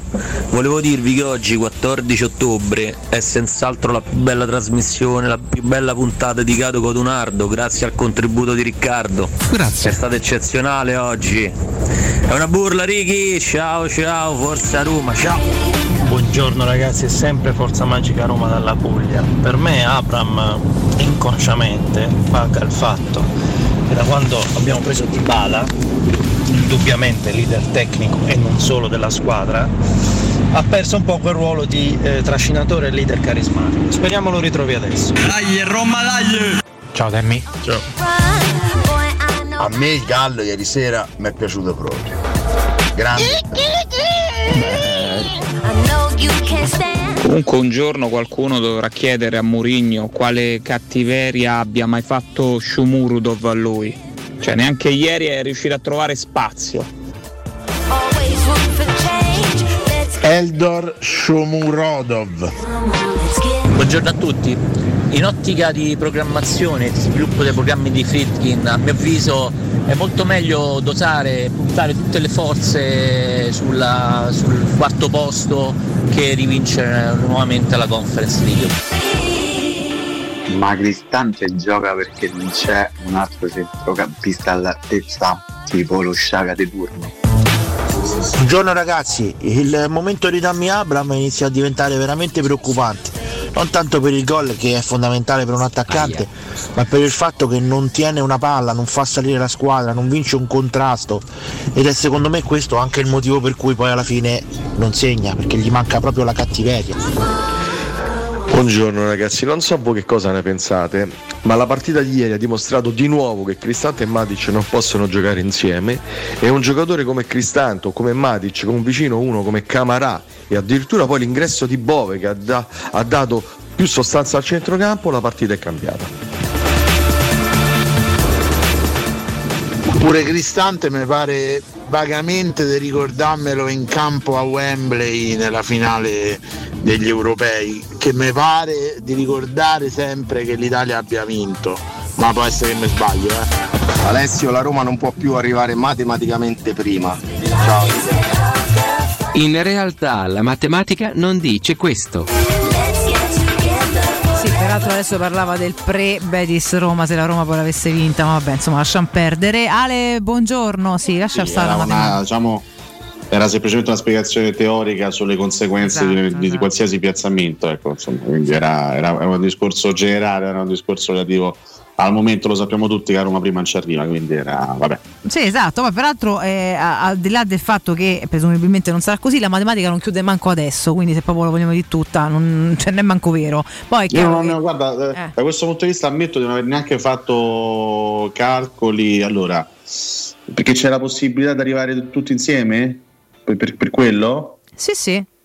Ah, Che è chiaro che non poi lì- succederà, ragazzi, perché voglio dire, veramente con- dovrebbe sì, succedere, non, arriva- non so, un disastro, eh, cioè, dovrebbero rapire Sì, tutto il Betis, tutti, capito? tutti Però- a pari punti, sì, poi lì bisogna fare un discorso relativo alla classifica pulsa, sì, eccetera, eccetera. Vabbè. Esatto. Però Comunque, ne- non guarda, neanche li ho fatti questi No, calcoli, ma sono certo, sincero, perché certo. io il, il- il primo posto, ecco, se la Roma avesse vinto ieri eh, avrei tenuto ancora una, una fiammella accesa per il primo posto. Non è successo e quindi si lotta per il Esatto. secondo terzo. Questo è, insomma, questa è la, questo, questo è il risultato. Senti, prima di darmi i tuoi dati che sono ancora in fervente attesa, eh, le All Saints oggi mi hai tirato fuori, Rocksteady? Uh, Rocksteady, All Saints, beh, insomma, gruppo abbastanza noto e famoso, no? Eh, tra gli anni 90 e inizio degli anni 2000. Oggi facciamo gli auguri per i 47 anni di una delle componenti di questa eh, girl band. Parliamo di Shasney Lewis, Ah. 14 ottobre del 75. Auguri a lei. Sono un po' sparite loro poi nel, nel Sì, corso sì, della- del percorso musicale. È un po' che non si sentono gli All Saints. Beh, ma sai, in quell'anno scoppiarono tantissime boy band e girl band anche, poi non tutte sono andate avanti eh, a oltranza, voglio dire. Loro sì, devo dire che hanno fatto qualcosa di molto buono in quegli anni, poi l'abbiamo un po' perse di vista. E vabbè, È insomma, vero, penso abbiano comunque un'ottima comunque vita, quindi, così immagino. Direi proprio di sì, insomma. Basta un, basta un successo musicale per vivere una vita poi agiata. È lo stesso che stiamo facendo io con Cotumaccio dopo la Piero Togiur, chiaramente. No? Esattamente, più o meno la stessa cosa. Senti, prima dei pronostici dammi i tuoi dati, dai che sto curiosa. No, allora, eh, piccoli dati di carattere statistico. Problema del, del gol, che purtroppo è stato confermato anche ieri. Insomma, Roma fatica a buttare dentro sto pallone, non segna tanto. È una squadra che purtroppo in questa fase di stagione non segna tanto. Ehm, 13 partite ufficiali fino a questo momento, quindi parliamo di 26 frazioni di gioco, giusto? Quindi 26 singole frazioni di gioco. Soltanto due volte su 26, in una singola frazione di gioco, la Roma ha segnato più di un gol. Parliamo di Roma-Monza e lì chiudemmo il primo tempo sul, ehm, eh, sul 2-0 no? con la doppietta di Bala e parliamo di Roma-Helsinki il secondo tempo in cui abbiamo fatto tre gol. Per il resto in una singola frazione non siamo mai riusciti a fare più di un gol e questo secondo me è un dato abbastanza emblematico. Eh, allo stesso tempo eh, si difende comunque abbastanza bene, si continua a difendere nel complesso, ma ancora non come si difendeva nella seconda parte della scorsa stagione, ma tutto sommato i dati sono, sono incoraggianti, solo in tre partite su 13 hai preso più di un gol. Eh, 4 clean sheet complessivi, quindi la Roma fa un po' di fatica ultimamente a mantenere la porta imbattuta. Nelle ultime 9 partite solo una gara con porta imbattuta, quella contro l'Helsinki. Quindi mh, diciamo che la Roma di media un gol a partita lo prende fondamentalmente. Però diciamo che difficilmente sbraghi perché le tre partite in cui hai preso più di un gol delle 13 complessive, beh, i 4 gol presi con l'Udinese e poi le due partite contro Ludo Gorez e, e Betis in cui hai preso il gol del 2-1 al minuto 88 quindi diciamo che il, il secondo gol della partita l'hai preso proprio nel, eh, nel finale in generale nei secondi tempi la Roma ha preso gol solo tre volte su 13 pensa la Roma in, in 10 occasioni nel secondo tempo non ha preso gol quindi vuol dire che comunque nella seconda parte di gara c'è una certa resistenza, c'è una certa meglio, sì. capacità di resistere. Nei primi tempi si fa un po' più di fatica. Eh, perché la Roma prende più gol nei primi che nei secondi tempi, addirittura ecco, si, si fa molta fatica nella- nell'ultimo quarto d'ora dei primi tempi. 5 gol dei 14 totali incassati dalla Roma sono arrivati nell'ultimo quarto d'ora del primo tempo. Eh, ricordiamoli brevemente: il gol di Di Marco a Milano con l'Inter, il gol di ieri di Canales, il gol di Di Marco al trentesimo, il gol di Canales di, di ieri al 34esimo, il gol di Scalvini al 35esimo in Roma-Atalanta, il gol di Strefezza in Roma Lecce al 39esimo, il gol di Rodriguez in Roma Betis al 40esimo e il gol di Bandinelli in Empoli Roma al 43esimo. Quindi è una Roma che nel secondo tempo difende meglio rispetto al, Che- al primo, prende, prende meno gol. Che valore ha questo dato secondo te Ale? Quello di perdere un po' no, le misure, spesso anche con delle grandissime cazzate che vengono fatte a fine primo tempo, cioè un calo di concentrazione, una concentrazione che non dura più di un tot, un fatto fisico o tra il leggere male in ritardo l'avversario, non so. A parte che c'è questo famoso discorso tattico che è stato analizzato anche dopo Roma Betis, no? dopo il gol preso da, da Rodriguez. Roma continua a prendere gol più o meno dalla stessa zona di campo, il famoso il- il- diciamo la, la zona vicina al limite dell'area di rigore. Pure ieri prendi un gol da quella posizione lì, posizione centrale, tiro nella fattispecie di Canales. Poi, vabbè, ieri c'è anche la sfortuna della deviazione che, eh, che ovviamente mette fuori gioco Rui Patrizio. Però, insomma, c'è una, una certa tendenza. Di cui- tutti questi dati che ti ho elencato, quello secondo me più, più, più negativo è proprio relativo alla, alla, alla fatica che fa la Roma nel segnare. Cioè, Eh, 26 frazioni del gioco e solo due volte in 26 frazioni del gioco tu sei riuscito a fare più di un gol. Male. Eh beh, è un dato abbastanza emblematico. Fra l'altro in casa col Monza e in casa con l'Helsinki. Vuol dire che tu fai proprio fatica a buttarla dentro. E questo è qualcosa su cui bisogna lavorare perché veramente ti mette tanto, tanto, tanto, tanto in, in difficoltà. Vabbè, eh, ce li mettiamo in tasca questi dati, ne parliamo magari anche tra un po' con Mimmo, che secondo me sono interessanti da studiare e speriamo che possano soprattutto cambiare presto. Ale, mi viene da dire anche, anche questo. E, mh, ti va di fare i pronostici? Beh, dobbiamo più che altro, no? Vabbè, te deve pure andare però, perché se no faccio me- a me- a me fa protesta e non li faccio. Bene, allora facciamo i pronostici, abbiamo anche quelli di Rick che ho già segnato. può piacere, oh, può piacere, ma che bello. Ma devo dire la verità, Valentina, mi, andre- mi andrebbe di fare altro con te, non i pronostici. Capito? Oggi- Però vabbè, facciamo Cioè, già ti dice pedalino quando stai qua, pensa se sei pure lontano, che è pure impossibile. Rocco, calmati, facciamo i Può pronostici. piacere Valentina, non mi, non mi rifiutare sempre Valentina, può piacere. Mirko Sigla. Pronostici della decima giornata di campionato di Serie A, cari ragazzi. Partiamo con domani, ore 15, Empoli Monza. Ti dico anche che per Cotu è un X 0 a 0, addirittura. Per me è 1 a 1. Ah, per te è 1 a 1, per me è 1 1 a 0. Tanto ogni volta Uè. sbaglio io, infatti sto indietro come la coda del cane, ma va bene, continuo intransigente. Ore 18 per Torino Juventus, per Rick è 2 0 1. Io dico 1 a 2. 1 a 2, quindi anche per te comunque vince la Juve alla fine e per me è 2 e direi 0-2 però, mettiamola così. 20 e 45 Atalanta Sassuolo, per Rick è un 1 e un 2 a 0. Per me è 3 a 2. 3, ammazza, lottatissima. 3 a 2, per me è un 2 a 1. Passiamo alle gare di domenica, si parte alle 12.30 con la gara, il match tra Inter e Salernitana. Per Rick è 3 a 1, per me ti dico è 3 a 0, che già l'ho segnato. Per me è 2 a 0 per. Idea. 2 a 0, perfetto. Lazio Udinese alle 15, 1 a 0 per Rick, 2 a 1 per me. Per me è 3 a 3. Ammazza, oh. X 3 a 3, che figa, magari una bella figata, che partitona. Eh, sempre alle 15 Spezia Cremonese, ehm, pareggio per Riccardo 2 a 2. Io boh, la leggo. Per me sì, 1 a 1. 1 a 1. Che ci può stare, eh? Boh, sta botta nell'indecisione metto come voi, perché mi sono rotte le scatole. 0 a 0, tanto per cambiare risultato.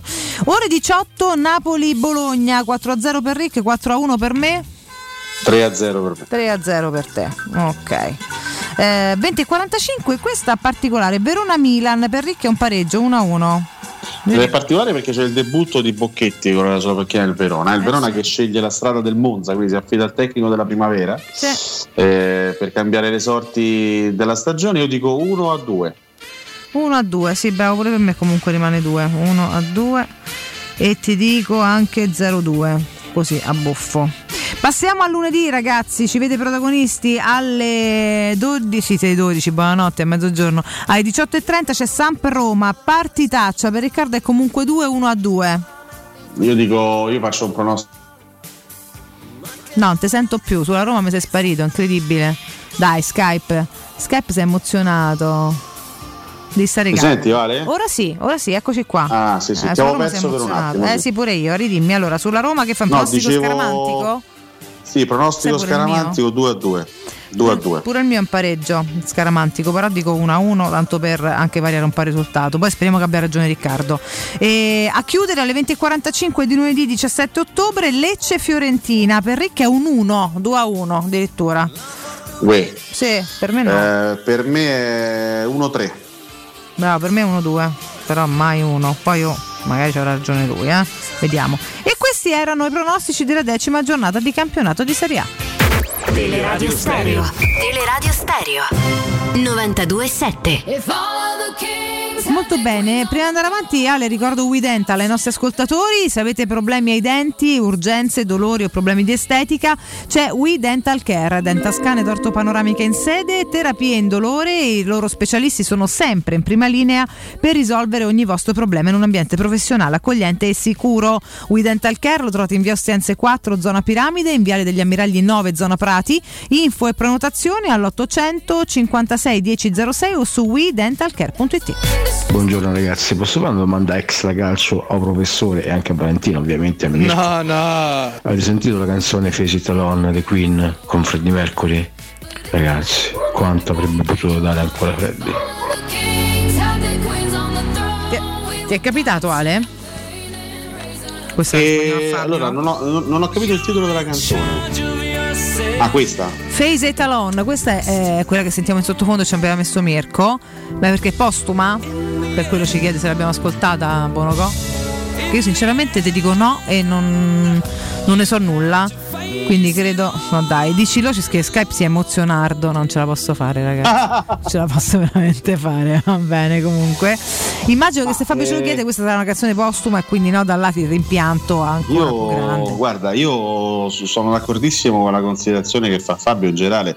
Ci sono degli artisti che purtroppo sono morti presto. Troppo. sì. E mh, al di là del dispiacere, la morte, ovviamente, quando muore una persona è sempre, è sempre un grande dispiacere. Però è grandissimo dispiacere anche a livello artistico, perché mh, poi è, è venuta a mancare una larga fetta di carriera da parte di questi, di questi grandi protagonisti. Cioè, io parlo sempre di Rino Gaetano, no? che, che- che è uno dei miei idoli musicali in assoluto. E chissà negli ultimi 41 anni cosa ci avrebbe potuto regalare Rino Gaetano a livello di no, di, di invenzioni, di testi anche abbastanza graffianti, provocatori. Freddie Mercury, io sarei curiosissimo di, di vederlo oggi, come, come sarebbe oggi, proprio anche, Ah, anche- anche a livello proprio di, di- di- di- aspetto, come Sì, sarebbe sì. invecchiato Freddie Mercury. Chissà. Poi ave- oggi a 76 anni avrebbe, come avrebbe cantato Freddie Mercury, avrebbe avuto ancora la, la forza e la qualità canora di- di esibirsi in quelle prestazioni pazzesche. È chiaro che il rimpianto rimane perché poi sono artisti talmente grandi che sì, sono venuti a mancare come persone, ma proprio anche come, come artisti e come qualità del, dei loro lavori. Buongiorno Valentina, sei mancato tantissimo. Buongiorno Mirko, buongiorno professore e forza Roma sempre. Eccoci qua. Buongiorno Paola, buongiorno a te, chiaramente. Buonasera Paola di Tozzalla Renza, grandissima, sempre i nostri ascolta, sempre grandi ascolti di Cenere Suona Stereo, grande, molto brava. No, vabbè, ma come? Perché? Oddio, vabbè, vediamo qua. Allora, la Roma prende gol dal limite, ti riporta Eterno Bambino, perché i centrocampisti si schiacciano troppo e perché il portiere resta incollato alla linea di porta e non chiude lo specchio avanzando. Se ti tuffi dalla linea devi fare metri e metri per arrivare all'angolo. Se sei due metri avanti hai molto meno spazio da coprire per prendere i tiri. Ti trovi d'accordo? Chapeau. Chapeau, è un sì, immagino. Beh, eh, apprezzo la, la spiegazione tecnica, è vero che purtroppo la Roma a volte si schiaccia troppo, quando un giocatore avversario va a calciare dal limite devi cercare di in qualche modo di accorciare, di coprire lo spazio, questo difficilmente la Roma lo fa, eh, lo ha fatto poche volte perché a Roma, ripeto, tanti gol, ma anche ad esempio il gol di Di Marco a Milano arriva da un- una, progressione di De Barella che poi va a fare un assist filtrante comunque sempre da quella posizione, a Roma fatica a coprire quel, quel tipo di zona di campo. Poi della fattispecie sul portiere, ieri non ho grandissime responsabilità da attribuire a Rui Patrizio perché, ripeto, lì c'è anche la sfortuna del- Eh, del- della deviazione di Bagnez che ovviamente cioè, eh, Rui Patrizio si era tuffato dalla parte giusta e poi la deviazione cambia la è traiettoria lui prova a fare un balzo dall'altra parte per arrivarci ma non c'ha di Lì te la prendi nel secchio. Mi scrive Fabrizio Iozzo che saluto, che è uscita ieri la canzone che ci diceva Fabio di Freddi. Ecco perché. Iozzo, Eh, Iozzo. capito? Oh, canzone, vediamo fammi mettere. non lo sapevo ma è una grande cosa insomma è una grande chicca musicale grazie Fabio dalle Marche e grazie anche a Fabrizio che ce lo- Esatto, ce lo esatto. sottolinea Ultima, ultima. mi fai dire una cosa? Sì, Non so certo, se, so se abbiamo, se abbiamo tempo se abbiamo tempo Sì, sì, hai due minuti, sì, dimmi, dimmi. Ehm, no, perché sentivo anche una nota audio da parte di un ascoltatore che, che- che diceva: "Ah, eh, se poi la Roma dovesse giocare la conference eh, dovrebbe concentrarsi più sul campionato, meglio il quarto posto e qua e di là.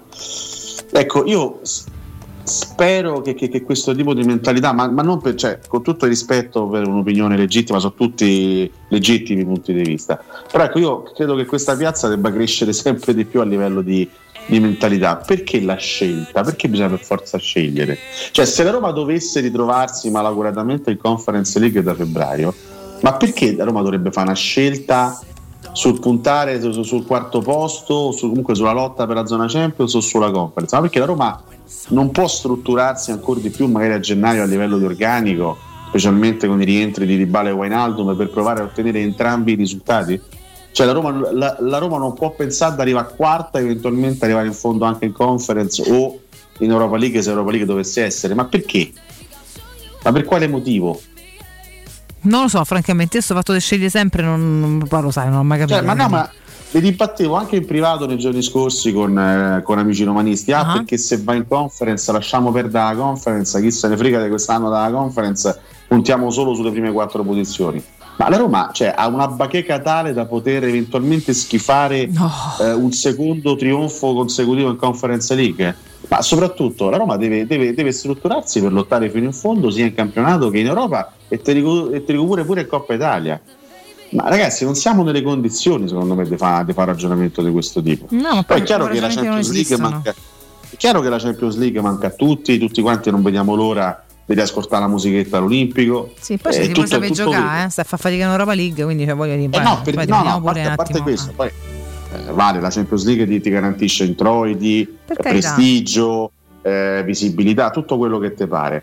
Però cioè, secondo me la Roma è in grado quest'anno di arrivare dalle prime quattro in campionato e sono convinto che la Roma sia nelle condizioni di poter lottare fino alla fine per questo obiettivo, ma anche poter fare un percorso duraturo nelle, nelle coppe, altrimenti tutta sta crescita che abbiamo raccontato anche a livello di potenzialità eh, in estate, eh, cioè, tutta fuffa. Cioè, di che abbiamo parlato ad agosto quando abbiamo detto ammazza che rosa che sta a costruire la Roma? Abbiamo parlato di, di fuffa. Abbiamo parlato della rosa al netto dell'infermeria che poi ci ha, ci ha deciso Sì, di sì. prenderci a calci nel culo. Sì, sì, ecco. per carità, ma adesso, Però ad- sì. adesso l'infermeria ci sta togliendo giocatori importanti, ma siccome quando si parla di seconda fase dell'Europa League o della conference si parla di febbraio, eh, Spera io mi voglio augurare che a febbraio la Roma e avrà Wijnaldum, Dybala e Speriamo, possibilmente anche un paio di acquisti sul mercato di gennaio. Speriamo, ce lo possiamo, ce lo possiamo augurare. Ehm, vediamo un pochino qua qualche messaggio, poi andiamo in break. C'è chi ci scrive, ehm, Pierpaolo, dice ovviamente il mio è un ragionamento, avere sempre il dubbio tra scegliere un posto Champions che non dà titoli e lottare per un titolo mi infastidisce. Vincere titoli dovrebbe essere la priorità, poi se noi arriviamo quarti pazienza. Chiaramente poi mette al netto di tutto il fatto che la Champions garantisca introiti, possibilità Ma di scegliere? eccetera. Però giustamente quello che dice lui, scegliere mi infastidisce Cioè, e c'ha ragione. Io non è che ho detto, io, io- io non è che ho detto preferisco vincere la conference, io ho detto voglio- mi piacerebbe la Roma riuscisse a lottare per tutti e due gli obiettivi. Perché quest'anno credo che la Roma abbia una rosa più forte rispetto allo scorso anno, se è il secondo anno di lavoro con lo stesso allenatore, uno step in più si può fare, quindi Sì, sì. perché non provare a lottare fino in fondo per tutti gli obiettivi? Poi oh, eh, se, se, se ti dice male uno dei due, che ne so, perdi la finale di conference o di Europa League, in campionato non arrivi quarto per un punto, lì magari ti dice male e, e, e maledici tutto, però secondo me ci deve essere l'ambizione di lottare fino in fondo per tutti gli obiettivi. No, no, ma questo è assolutamente sacrosanto. Infatti, per Paolo sarà d'accordo con te. Ale torna sul Cristante Matic e un centrocampista più mobile e tecnico da affiancare. E ancora eh, Imperatore Spillo, fantastico. Scrive: Scendere in conference lì per lì sarebbe una delusione. Poi è chiaro che se ti ci trovi devi far tutto per vincerla. Ma insomma, discorsi che eh, facciamo anche prima, siamo d'accordo, siamo d'accordo anche noi. E, e poi, Pierpaolo, ancora seguendo i tuoi ragionamenti, c'è giusto. Speriamo in Camara e Gini a, a gennaio e, e seguono un sacco di speriamo chiaramente no, sui recuperi importanti che abbiamo in questo momento un po' in stand by e che sicuramente non, non aiutano. Ma su questo, caro Ale, se sei d'accordo, noi ci andiamo in break così tra poco troviamo Mimmo. Che dici? Assolutamente sì, a tra poco con Mimmo. Perfetto, tra pochissimo Mirko linea a te. Pubblicità. Nel centro di Ostia, in una zona commerciale ad alta percorrenza, la società SIPA dispone di negozi di varie metrature, locali liberi e disponibili da subito, adatti a qualsiasi tipo di attività, in una posizione privilegiata e centrale. La zona signorile, la collocazione commerciale e gli ampi parcheggi nei pressi rendono questo immobile un ottimo investimento. Per qualsiasi informazione rivolgetevi al 345 713 5407 e visitate il sito www.kcult.com. SIPA SRL è una società del gruppo Edoardo Caltagirone. Le chiavi della tua nuova casa senza costi di intermediazione.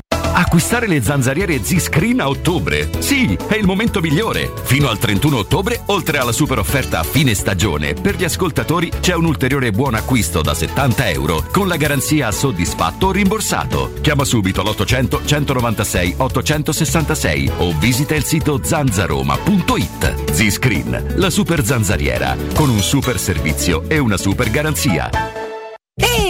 Dove corri? Fermati, prenderai una multa. Hai ragione, ma non è colpa mia. È Officina Occhiali che ha superato tutti i limiti. In che senso, scusa? Con sconti per tutti su occhiali da vista e da sole, fino al 50%. Davvero? Certo, sconto 50% sugli occhiali da vista e 30% sugli occhiali da sole. Una promozione da non perdere. Ok, ma dimmi dov'è? Officina Occhiali è a Ostia, in Viale Capitan Consalvo 35. Sai che ti dico? Corro anch'io da Officina Occhiali. Quando Roma brucia, Nerone placa le sue fiamme. Nerone, l'amaro di Roma. Un gran liquore che racchiude in sé millenni di storia, arte e civiltà. Asciutto al palato, dal gusto pieno, che regala intense sensazioni. A Roma nasce Nerone, un incendio di sapore. Alexa, dove posso cambiare le gomme della mia auto a un prezzo super conveniente? Da Leonori. C'è un'offerta imperdibile. Allora non me la lascio sfuggire. Vado subito. E fai bene, così torniamo a casa insieme. Solo fino al 31 ottobre, Leonori ti regala Alexa con una promo speciale sugli pneumatici. Un esempio? Treno di gomme invernali Barum per Peugeot 2008 a soli 430 euro. IVA, tasse e montaggio inclusi. Affida la tua auto in mani sicure. Scegli Leonori. Grazie Alexa. Info leonori.it quindi dopo aperitivo? No, oggi ho il dentista. E sei così allegro? Io avrei una FIFA. E perché? Dolore, sia fisico che al portafoglio. Bah, come sei antiquata. Io sono un paziente We Dental Care. Il benessere del cliente è al primo posto. Macchinari di ultima generazione, un medico per ogni specializzazione, due centri all'avanguardia vicini alle metro e con orario continuato 9-20 lunedì sabato. Vai su WeDentalCare.it 800 56 1006. Faccio di meglio, ti accompagno.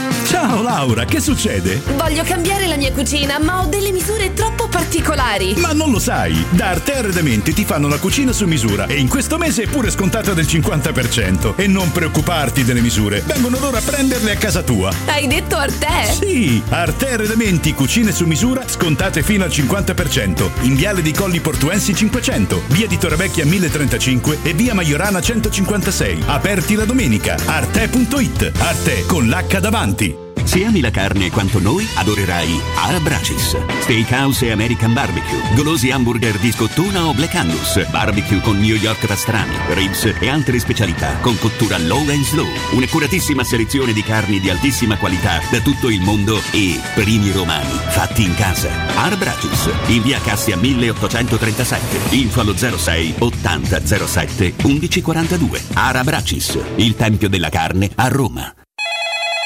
UM24, buongiorno, come possiamo aiutarla? Cercavo proprio voi. Devo vendere casa. È vero che voi acquistate direttamente? Vorrei evitare perdite di tempo, proposte vincolate un mutuo. Ha chiamato le persone giuste. La UM24 non è una semplice agenzia, può comprare direttamente. Fissiamo subito l'appuntamento. Allora, mi dica quando è libero. È disponibile. Devi vendere casa bene o in fretta? UM24 e trovi subito l'acquirente per il tuo immobile. Per info um24.it e 06 87 18 12 12.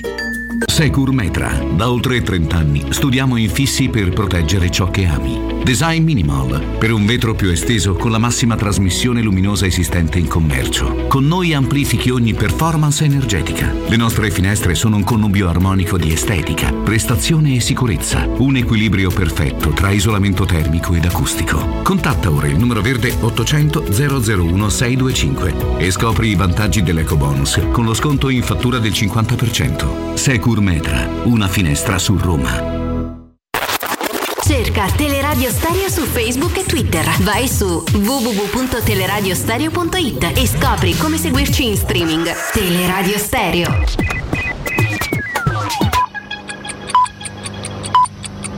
Sono le 9 e 4 minuti. 92.7 corpo acceso da una passione, undici letti, Roma chiamò, e sul tarzone del cupolone, nanda la maglia due colori e trovò, di due colori, è Roma nostra, oggi signora, del poter far, non più maestri né professori, ma sono dolori perché Roma c'è già qua. Con Masetti che è in primo portiere, Vieni che li studia che è un piacere, poi c'è Taccorello del Bonini con Gran Fulvio Bernardini che da scuola all'Argentini, poi c'è Tapperari San Mediano, bravo nazionale capitano, Ini Pasanelle Costantino, Lombarde Costantino, Volchermano per segnare. Il mio nome è Ferretti. Scusi, lei è giornalista? No, io commercio in pellami. Che poi un giorno sti pellami dovrai farmeli vedere. Mimmo Ferretti, buongiorno. Vale, buongiorno, Nando, buongiorno, buongiorno a tutti i nostri amici all'ascolto. Eh... Buongiorno, Mimmo. Ciao Mimmo. Che? Ciao, Mimmo, che buongiorno. succede? Chi è? Eh, so i vabbè. contributi del buono cuore, lascia fare, tutta, tutta Ok, creatività, eh, tutta Mi creatività. mettono paura, ogni tanto Ma mi no. chiedono pure, però va bene, dai. No, va bene anche Come questo. state? Bene, bene, bene, tutto a posto. eh, Alessio anche ancora, ancora vivo. Beh, Però, diciamo, insomma, eh. Eh. dopo le vostre argomentazioni serali che ci hanno tenuto compagnia dopo questa partita, quindi insomma diverse cose già ve le siete dette, le avete dette ai nostri ascoltatori. L'ascolto cambia, la notte porta consiglio, diciamo qualcos'altro in questa mattinata, Mimmo, insomma, no? Anche Assolutamente sì. meno a caldo, La, diciamo. la notte porta consiglio e la notte consente anche di rivedere un po' la partita con uno stato d'animo diverso rispetto a quello che ti ha accompagnato, ti aveva accompagnato durante la diretta. no? Quindi io ho rivisto la partita e devo dire che ho tratto delle indicazioni molto più negative rispetto a quelle che invece avevo colto durante la diretta. La partita è stata veramente brutta. Sì, Mm, ri- riguardandola proprio brutta con due portieri che non hanno fatto una parata, forse una mezza cosetta a Rui Patrizio all'inizio, non ci sono stati ti- tiri in porta, non ci sono sì, qualcosa di sporadico, ma insomma veramente il minimo sindacale.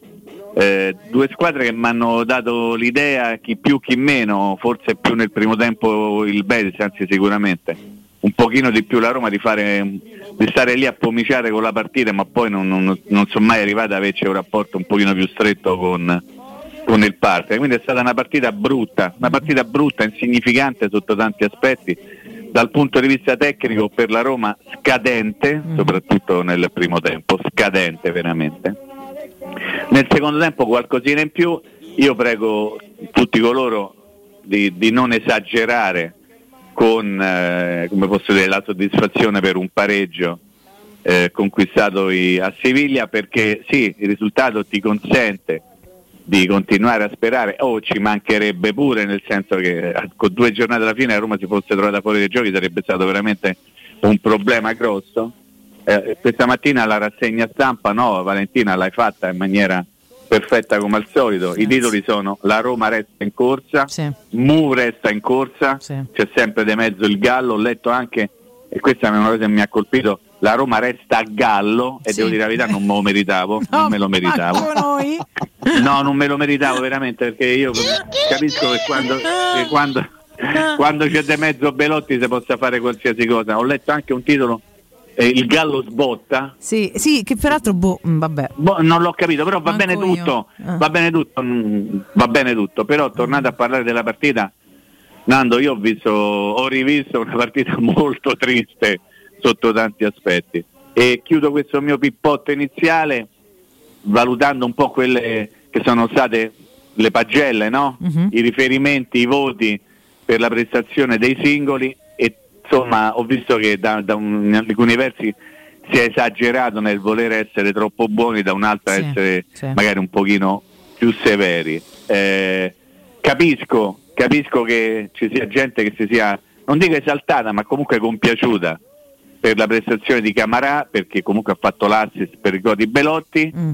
Eh, calma, eh, non può essere un assist. Credo sia gente che cerca di- speranza per il centrocampo, Mimmo. Bravissima, Eh, bravissima, quella è più che altro un sentimento di speranza Sì, e devo dire che quando tu te mori di fame pure un tozzo di pane ti va bene, adesso Bravissimo. senza mancare rispetto a nessuno. No, per carità. Però se non altro, se non altro l'ingresso in campo di Camaratti ha dato l'idea quella che doveva essere la Roma nella testa di Mourinho con Wijnaldum insieme con uno dei centrocampisti.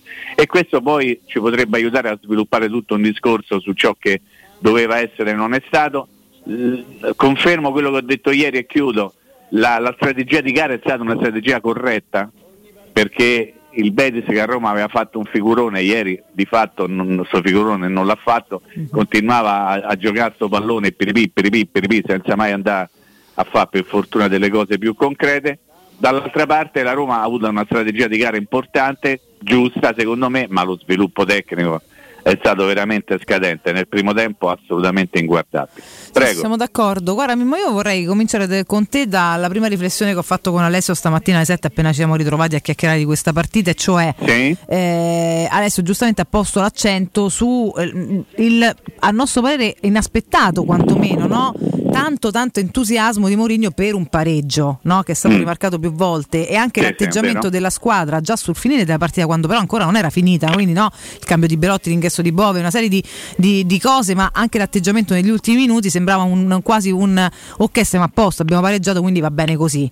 E detto che poi eh, si poteva vincere, sarebbe stato meglio, sarebbe stato uguale, ora non lo so, parliamone insieme, però questa quasi traguardo del pareggio ehm, un po' non ce l'aspettavamo, un po' ci fa domandare, eh, è, è una, è una consapevolezza del valore attuale, quindi accontentiamoci perché, perché siamo in difficoltà, cos'è che, che ci racconta Secondo questo me è esattamente questo, Vale. secondo me è esattamente l'ultima cosa che hai detto ed è abbastanza triste, no? però poi un- se un allenatore come Mourinho dice dovevamo, dovevamo avevamo la possibilità di finire eh, una partita in maniera diversa, ma abbiamo corso il rischio di andare KO perché era una partita da dentro o fuori Mhm. e comunque resto ancora in vita, tu capisci che un allenatore meglio credo di tutti e nessuno meglio di lui ovviamente può valutare il momento della propria squadra. Certo. E se Mourinho si lascia andare una dichiarazione di questo genere è perché aveva- Aspetta che ti ho perso Mimmo, non so perché.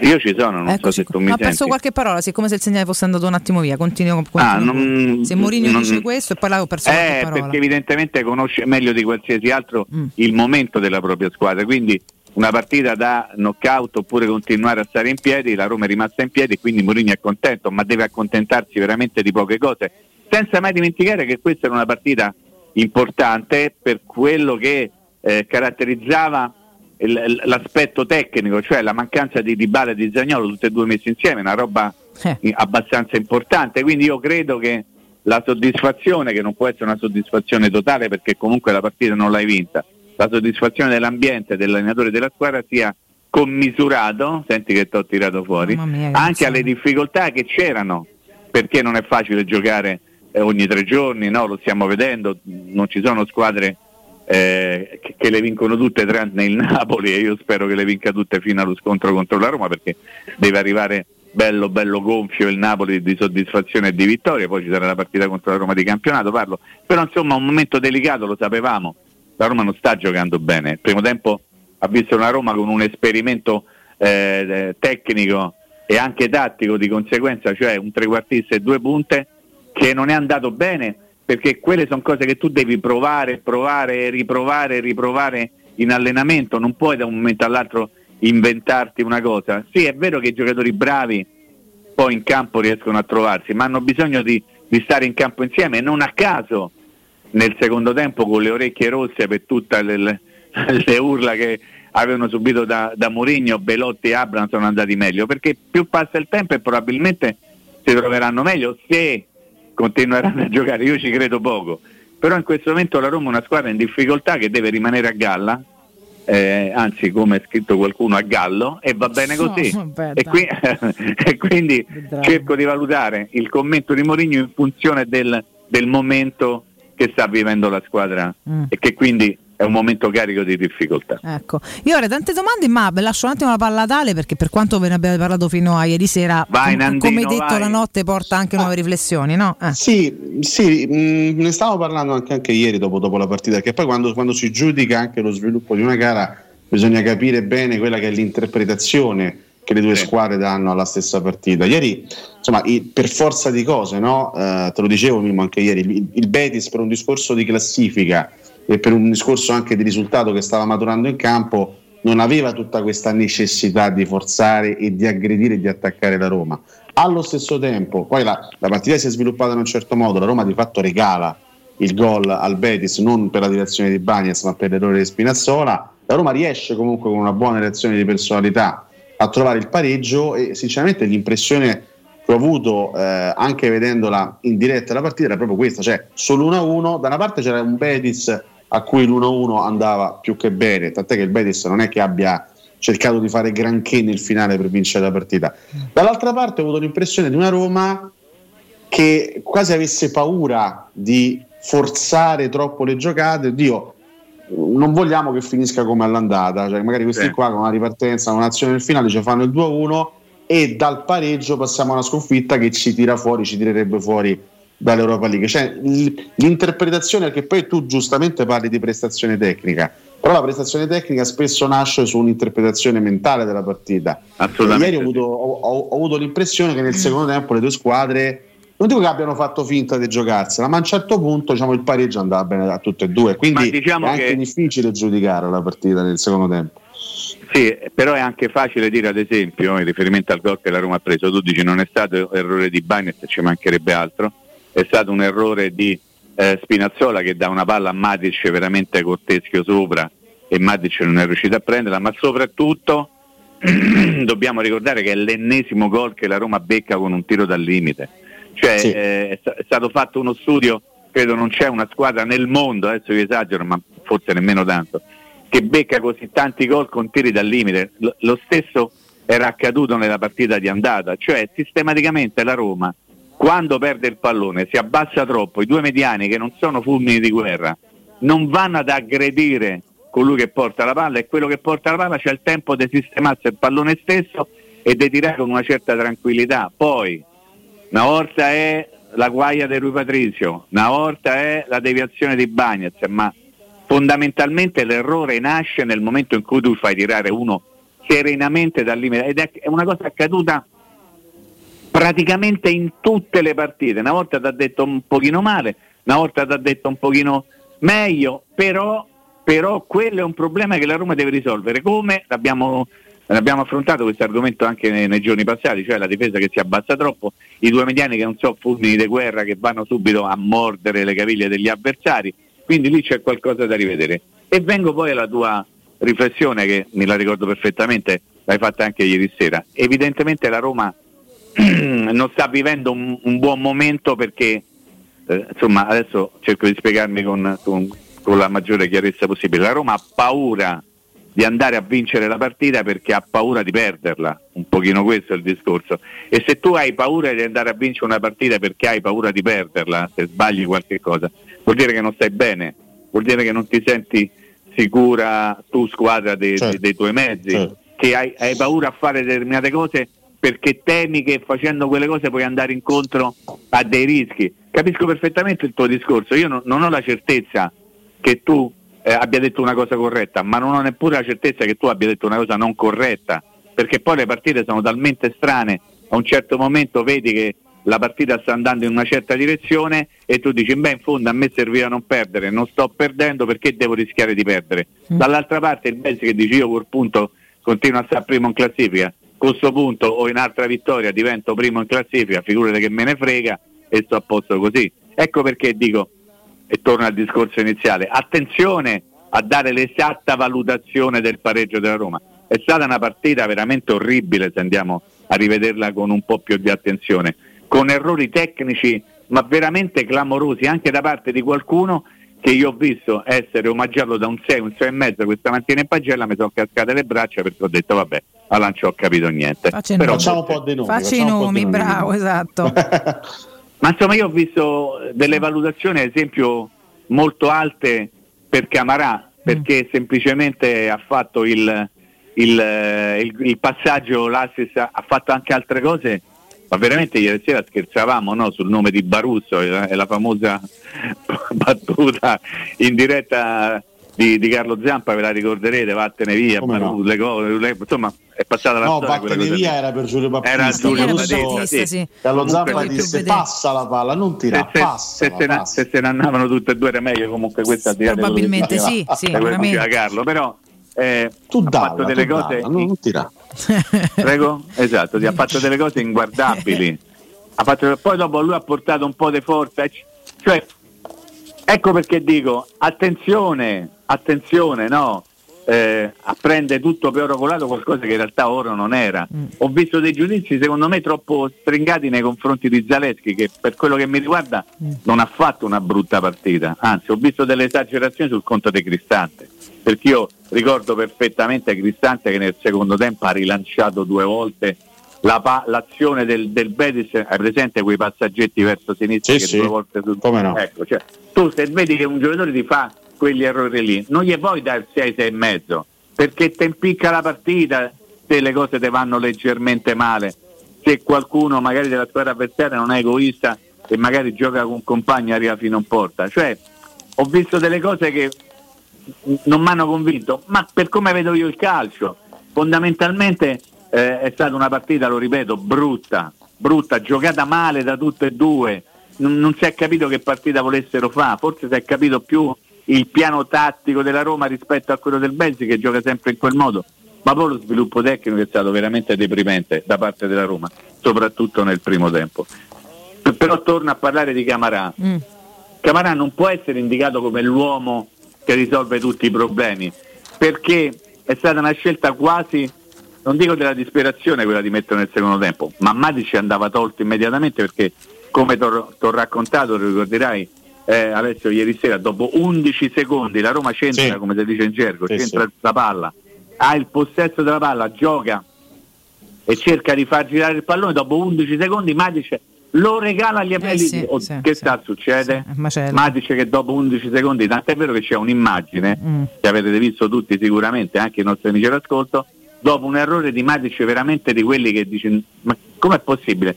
Inquadrano la panchina e Mourinho guarda i suoi compagni da viaggio e dice oh, ma che sta succedendo? Mo Matic Mi sei rincoglionito, sto pallone. eh, certo. eh? Quindi insomma una partita veramente Però brutta. Mimmo, perdonami, se Camarà Dica, eh. è, è- è quasi una scelta disperata nel secondo tempo, ti domando e Sì. dico eh, che, che speranza abbiamo per questo centrocampo? Nel senso, ora non è che chiaramente non è l'uomo dei sogni, no? ma questo lo dice anche la, la storia dell'acquisto, è chiaro, no? la Roma Certo. ha fatto tutt'altro acquisto, poi per parare in minima parte, in minima percentuale, una perdita sanguinosa, quella di Wijnaldum, va a prendere un altro centrocampista comunque con caratteristiche diverse da quelle appunto di Cristante e Matic, che non è il campione del mondo di niente, però comunque può essere un, buon, un buonissimo giocatore, un buon giocatore, un giocatore funzionale, mi auguro. Mi auguro, c'è Ecco, io spero che sia funzionale, ecco, hai Funzionale. un aggettivo giusto. funzionale. No- non, se- non non mi aspetto da lui eh, le giocate, mi aspetto da lui No, un contributo magari carità. più tattico che tecnico, un contributo di personalità, un contributo soprattutto dinamico, cosa che manca nel, nel centrocampo della Roma qualora eh, dovessero continuare a giocare Matic e Cristante. Eh. Però neanche, neanche a subito, ecco, finalmente abbiamo trovato l'uomo che risolve i problemi. Ma Le no, ma questa sono- è una stortura No, comunicativa, lo sai. Cioè, eh, però alla fine, sai, c'è la purtroppo, eh. tentazione, no? Magari di dire, eh, lo dovevi far giocare prima, dovevi met- mm. Ma sai Secondo qual è? me ieri la, la partita Però il miglioramento si è che- visto. Le il, chiacchiere il- miglioramento della squadra si è visto con un centrocampista dalle caratteristiche differenti. A- assolutamente sì, però neanche esagerare, come, come ti posso No, dire. no. Sto dice- l'ho detto prima in maniera anche molto cattiva, me ne rendo conto e severa nei confronti dei personaggi, però se tu te mori di fame, trovi un tozzo di pane che ti aiuta a non morire di fame, il tozzo di pane te lo mangi e dici ammazza quanto è buono, però sempre il tozzo di pane rimane, quindi va fatta l'esatta valutazione. Io non sto facendo riferimenti brutti o, o- o ecc- eccessivamente severi nei confronti del giocatore, sto facendo magari dei ragionamenti severi nei confronti di chi può pensare che la Roma ha risolto il problema se mette Camarà titolare magari già in casa da Sandoria a fianco di Cristante o Matic, penso Cristante, ma queste sono valutazioni Guarda- che fa Mourinho. E se Mourinho Sì. fino a ieri sera l'aveva impiegato col contagocce e soltanto in determinate circostanze evidentemente c'era una ragione, ci sarà stata una ragione che magari da ieri sera la ragione è cambiata, però, però insomma ragioniamo per bene eh, su tutte le cose.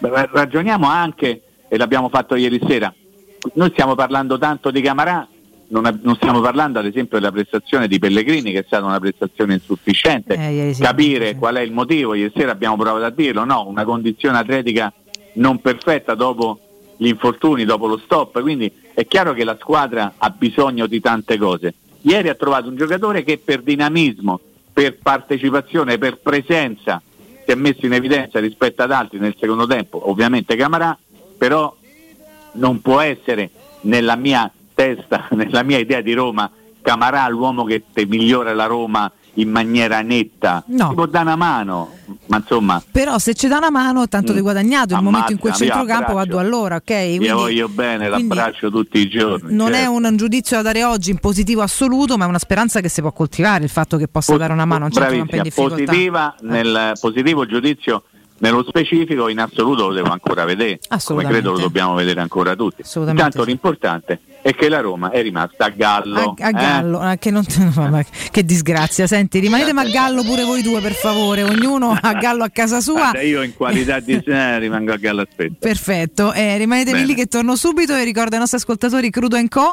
Se volete assaporare la migliore cucina di pesce a Roma, allora andate da Crudo Co. Vi aspettano le loro specialità del mare come le migliori ostriche, gamberi, aragoste, cicale di mare, plateau di crudi, sbav vorrei tutto adesso, aggiungo io, e come non parlare degli spaghetti con i ricci, paccheri all'astice ed altri ottimi primi e secondi. Arrivi giornalieri di solo pesce pescato e non di allevamento. Crudo Co lo trovate in via Tuscolana 452, sempre aperti. Info e prenotazioni allo 06 893 44 962 o su ristorante crudoeco.com. Pubblicità. Hai mal di schiena? Soffri di lombalgia, scoliosi, ernia del disco o altre patologie della colonna vertebrale? Chiama la casa di cura Villa Valeria. Un team di esperti è a tua disposizione con innovativa tecnica robotica che permette di intervenire con il massimo della sicurezza. Casa di cura Villa Valeria a Montesacro, in piazza Carnaro 18. Informazioni allo 06 87 27 21 o su villavaleria.org. Casa di cura Villa Valeria. L'eccellenza che fa la differenza. Occhio, anzi orecchio. Cartolinformatica e vendita, assistenza in tempi brevi e grandi offerte su cellulari, notebook e tablet nuovi e ricondizionati. Acquisto telefoni con rate a partire da un euro al mese. Per attivazioni Vodafone, Wind o Fastweb con ricarica automatica, la SIM è in omaggio. E acquistando un nuovo dispositivo, il salvataggio dati è gratuito. Cartolinformatica, in via Ottone Fattiboni 162. Info allo 06 52 16 229 e su Facebook Cartolinformatica Roma. Approfitta dell'eco bonus sconto immediato in fattura del 65%. Climanet ti offre caldaia Ariston 24 kW a condensazione con crono termostato e kit protezione compreso IVA e installazione al prezzo di 882 euro in 24 rate a tasso zero e 5 anni di garanzia. Showroom a Roma in Piazza Carnaro 28 e Viale Marconi 312. Climanetonline.it.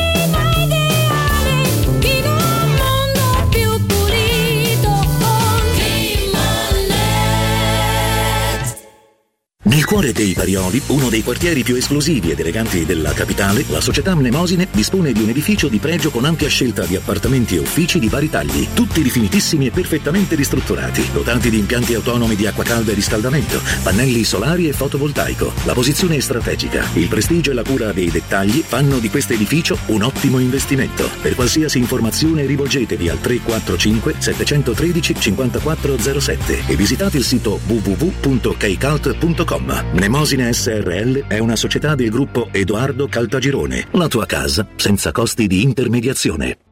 Vuoi un materasso di altissima qualità ai prezzi più bassi del mercato? Se lo vuoi in memory di ultima generazione o con molle indipendenti, comodo e rilassante o ancora ortopedico dal sostegno deciso, vieni direttamente in fabbrica da Artigiana Materassi, la vera qualità made in Roma, con oltre 50 modelli da provare. I nostri grandi showroom ti aspettano in via Casilina 431A con garage convenzionato a soli 10 metri e in viale Palmiro Togliatti 901 dove c'è una grande insegna gialla. Info allo 06 24 30 18 53 o su Artigiana Materassi materassi.com Casati Auto. Da 50 anni ci prendiamo cura della tua auto e moto. Officina autorizzata Fiat, gommista, elettrauto, carrozzeria e centro revisioni. Mille metri quadri di tecnologie avanzate. Uno staff altamente qualificato. E sconti dal 30 al 40% su gomme, sistema frenante e tagliando. Casati Auto. Sempre aperti anche la domenica. Siamo a Roma in piazza Bimercati 55 su casatiauto.net e su Facebook. Telefono 06 87 13 72 30. La pace ti sta a cuore, ma non hai paura di lottare per un futuro più sostenibile, con energia prodotta in Europa. Credi nella democrazia, ma non accetti compromessi sulla protezione del clima. Vuoi un'Europa che punti sulle energie rinnovabili per raggiungere la neutralità climatica? E giorno dopo giorno sono sempre di più coloro che scelgono di intraprendere lo stesso cammino. L'Europa sei tu. C'è un'azienda a Roma che da sempre ispira fiducia ai suoi clienti, che da sempre propone solo prodotti di qualità. È la Paoletti Industria Mobili e lo fa da 75 anni. Scopri tutte le nostre offerte su cucine, soggiorni, armadi, camere da letto e per ragazzi, salotti e arredo giardino. Paoletti Industria Mobili. Regalati una visita nei nostri due negozi in via Piave Torina 80, uscita 13 del Gra, direzione Roma o in via Tiburtina 606 e su paolettimobili.it. Teleradio Stereo 92.7 Corpo acceso da una passione, undici atleti Roma chiamò e sul tarzone del cupolone nanda la maglia due colori e trovò Buongiorno ragazzi, una curiosità, voi che sapete sempre tutto, ma buongiorno Valentina, Mourinho è contento del pareggio perché è funzionale alla vittoria della Coppa, del trofeo. Marco da Grosseto. Ciao. Marco a Grosseto, eh, buongiorno Mimmo, rieccoci e troviamo anche i nostri ascoltatori. Vorrei avere anch'io le certezze che ha Marco da Grosseto, proprio lapidario. Uff. È così perché te lo dico io, perché vi- ho vinto. Sì, va bene, mo- posto. m- molto bene, io sono molto contento. Vabbè. Quando si pensano queste cose, in realtà magari il percorso è un pochino più, più tortuoso, Mm. diciamo così, e, e magari la, la motivazione è una motivazione diversa che può essere soprattutto di, di carattere psicologico perché la squadra non ha perso una partita, noi adesso stiamo facendo dei ragionamenti anche molto critici, me ne rendo conto, eh, in funzione di una partita giocata in maniera brutta, Mm.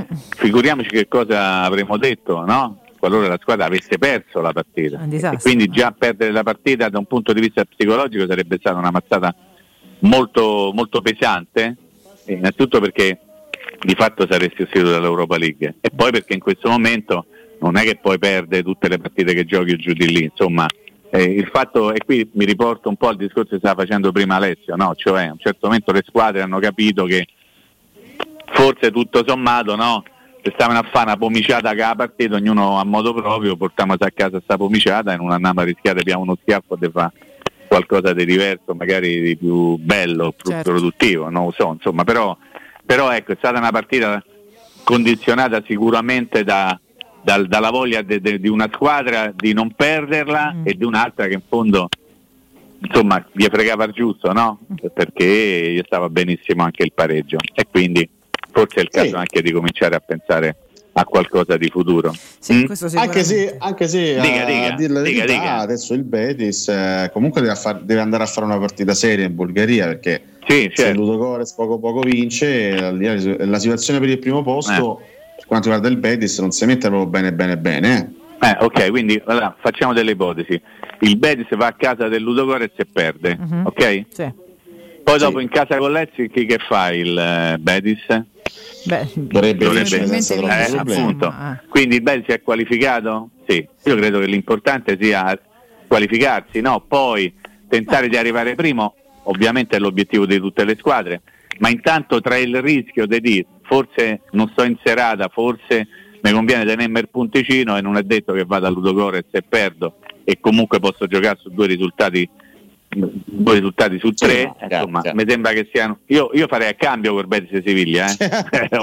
ovviamente anche la possibilità di scegliere che tipo di Sì, partita fai. in più te li prenderesti. Eh, capito, quindi insomma mi sembra che i ragionamenti siano stati molto legati al fatto che è un girone, che non è un campionato a, lu- a lunga gittata, che te devi regolare anche su quello che ti succederà tra poco tempo e poi ne riparliamo a febbraio se sarà il caso di riparlarne a febbraio, no? Quindi Stavamo- molto condizionata stavamo ragionando su, su- su alcuni dati in precedenza. Dica. Ce n'è uno, eh, eh, ce n'è uno insomma, abbastanza allarmante e preoccupante in merito ai gol segnati in questa, in questa stagione. La Roma fino a questo momento ha giocato 13 partite ufficiali, quindi 26 frazioni di gioco, 26 tempi. Bella Di questi questa, 26 tempi, di questi 26 tempi, solo in due occasioni la Roma è riuscita a segnare più di un gol all'interno dei 45 minuti più recupero. Nella fattispecie il Roma-Monza, primo tempo, due gol di Dybala e il Roma-Helsinki, secondo tempo, tre gol. Insomma, Quindi la sintesi è che la Roma abbastanza- massimo fa nella media un gol a tempo quando segna. Ecco. Esatto. Raramente ne fa due nella stessa frazione di gioco. Mm, nella stessa ok. frazione. Che tipo di mai. spiegazione hai dato? Aggiungo. Beh, la spiegazione diciamo eh, riguarda il problema di squadra di cui in realtà stiamo parlando da parecchio tempo. sì. Questa è una squadra che, che fa comunque fatica intanto a, a concretizzare occasioni quando le crea. Ci sono anche partite in cui, come è successo ieri, comunque di occasioni non ne crei tanto perché ti, perché ti manca forse, diciamo, ieri ti mancava la fonte di gioco principale a livello offensivo e parliamo di, di Paolo Di Bala. Il giocatore che in assenza Anche di Zagnolo non lo dare mai, eh? Come? Anche Zagnolo mancava, nel Sì, sì, senso sì. che poi dopo Mancava Zaniolo una botta di il qui, una botta di là. eh. Certo, certo. E il giocatore che in assenza di Dybala dovrebbe dare quel qualcosa in più a livello di imprevedibilità e qualità. Lorenzo Pellegrini, come gi- giustamente stavi anche sottolineando tu, ha fatto una partita eh, insufficiente. Però ecco il problema del gol è un problema che la Roma rispetto alle altre squadre importanti del nostro campionato è, è un problema che, che- che la Roma ha. Basti pensare Sì, a quello che stanno ecco facendo perché- Napoli e Lazio. Esattamente, però tu devi cercare di guardare soprattutto in casa tua e valutare quello che è successo eh, partita dopo partita, no? Cioè, fino a ieri, fino alla partita di ieri, è vero che due squadre che tu hai nominato hanno fatto una marea di gol, magari hanno costruito lo stesso numero di occasioni, o forse anche di meno rispetto a quelle della Roma, perché la Roma c'è una classifica, adesso non mi ricordo dove l'ho letta, ma l'ho letta, che è la squadra che è andata più vicino a far gol, come, come la chiamate voi giovani, gli expected goal, no? La squadra più brava in questo, poi però c'è una differenza fra i gol ipotetici e i gol reali che è mostruosa. Fino a ieri eh, la, la costruzione del- delle occasioni non, non mi ha preoccupato, purtroppo mi ha preoccupato la finalizzazione che, che non c'è stata. Nella partita di ieri ecco perché io dico che è stata una partita scadente dal punto di vista tecnico, non si è neppure riuscito a costruire tanto. Allora, mancanza di Dybala, chissà forse, ma senza Dybala contro l'Atalanta avevi costruito una roba impressionante di occasioni. Mancanza di Zagnolo e di Dybala insieme, forse fallimento nel primo tempo del progetto di un trequartista e due punte, chissà. Comunque si tratta di un episodio sporadico legato alla partita di ieri. Ecco, sarà importante continuare a produrre occasioni, cioè giocare una partita completamente diversa rispetto a quella che hai giocato ieri sul piano offensivo. Poi perché quel- l'hai giocata ieri in quel modo? Rimarrà un mistero probabilmente sempre, non ci sarà mai una spiegazione certa, come così come probabilmente non può essere soltanto una spiegazione lineare, concreta, quella di dire nel secondo tempo le cose sono andate meglio, soprattutto Ebram e Belotti in tandem perché c'era Camarà o perché Mourinho gli ha, gli ha staccato le orecchie durante l'intervallo. Non può essere soltanto una o l'altra, deve essere sempre un insieme di condizioni, magari anche il momento della squadra avversaria. Ecco, qualora la Roma dovesse, io spero di no, tu speri di no, Vale spero di no ovviamente e tutti i tifosi della Roma sperano di no, continuare a produrre poco come accaduto ieri, allora lì sarebbe un problema. Al momento non è un problema perché tra, quante ne so, 13? 13 partite ufficiali? Credo che ieri forse mi viene in mente poco altro, partite in cui la Roma non ha costruito. Anche quando ha preso 4 pere a Udine, eh, eh, prima di, di prendere il primo gol eh, aveva costruito qualcosa di caruccio per andare a fare, poi non aveva segnato e lì si riparte col problema del- del- della finalizzazione, non tanto della costruzione. Ieri la Roma ha tirato una, una stracchinella scaduta con Pellegrini il primo tempo, una stracchinella sì, scaduta, hanno messo da una parte, hanno tirato fuori poi per dire fammi la tira. E il colpo di testa dei Belotti fuori gioco e nel secondo tempo ha tirato Ergote e Belotti quello che ha fatto gol. Oh, io non mi ricordo altre cose, aiutatemi voi. Cioè, non- può, può essere che la Roma ha costruito due tiri in porta dopo che senza Dybala per dire ne ha fatti 21 contro l'Atalanta. Quindi evidente è stato, spero e voglio convincermi che sia stato un fatto episodico, sul quale però non va messa una pietra di ok da così. No, no, cerchiamo di capire bene perché le cose vanno così. L'analisi va sempre fatta in un senso e nell'altro. Quando le cose vanno bene capire, quando le cose vanno male capire ancora di più.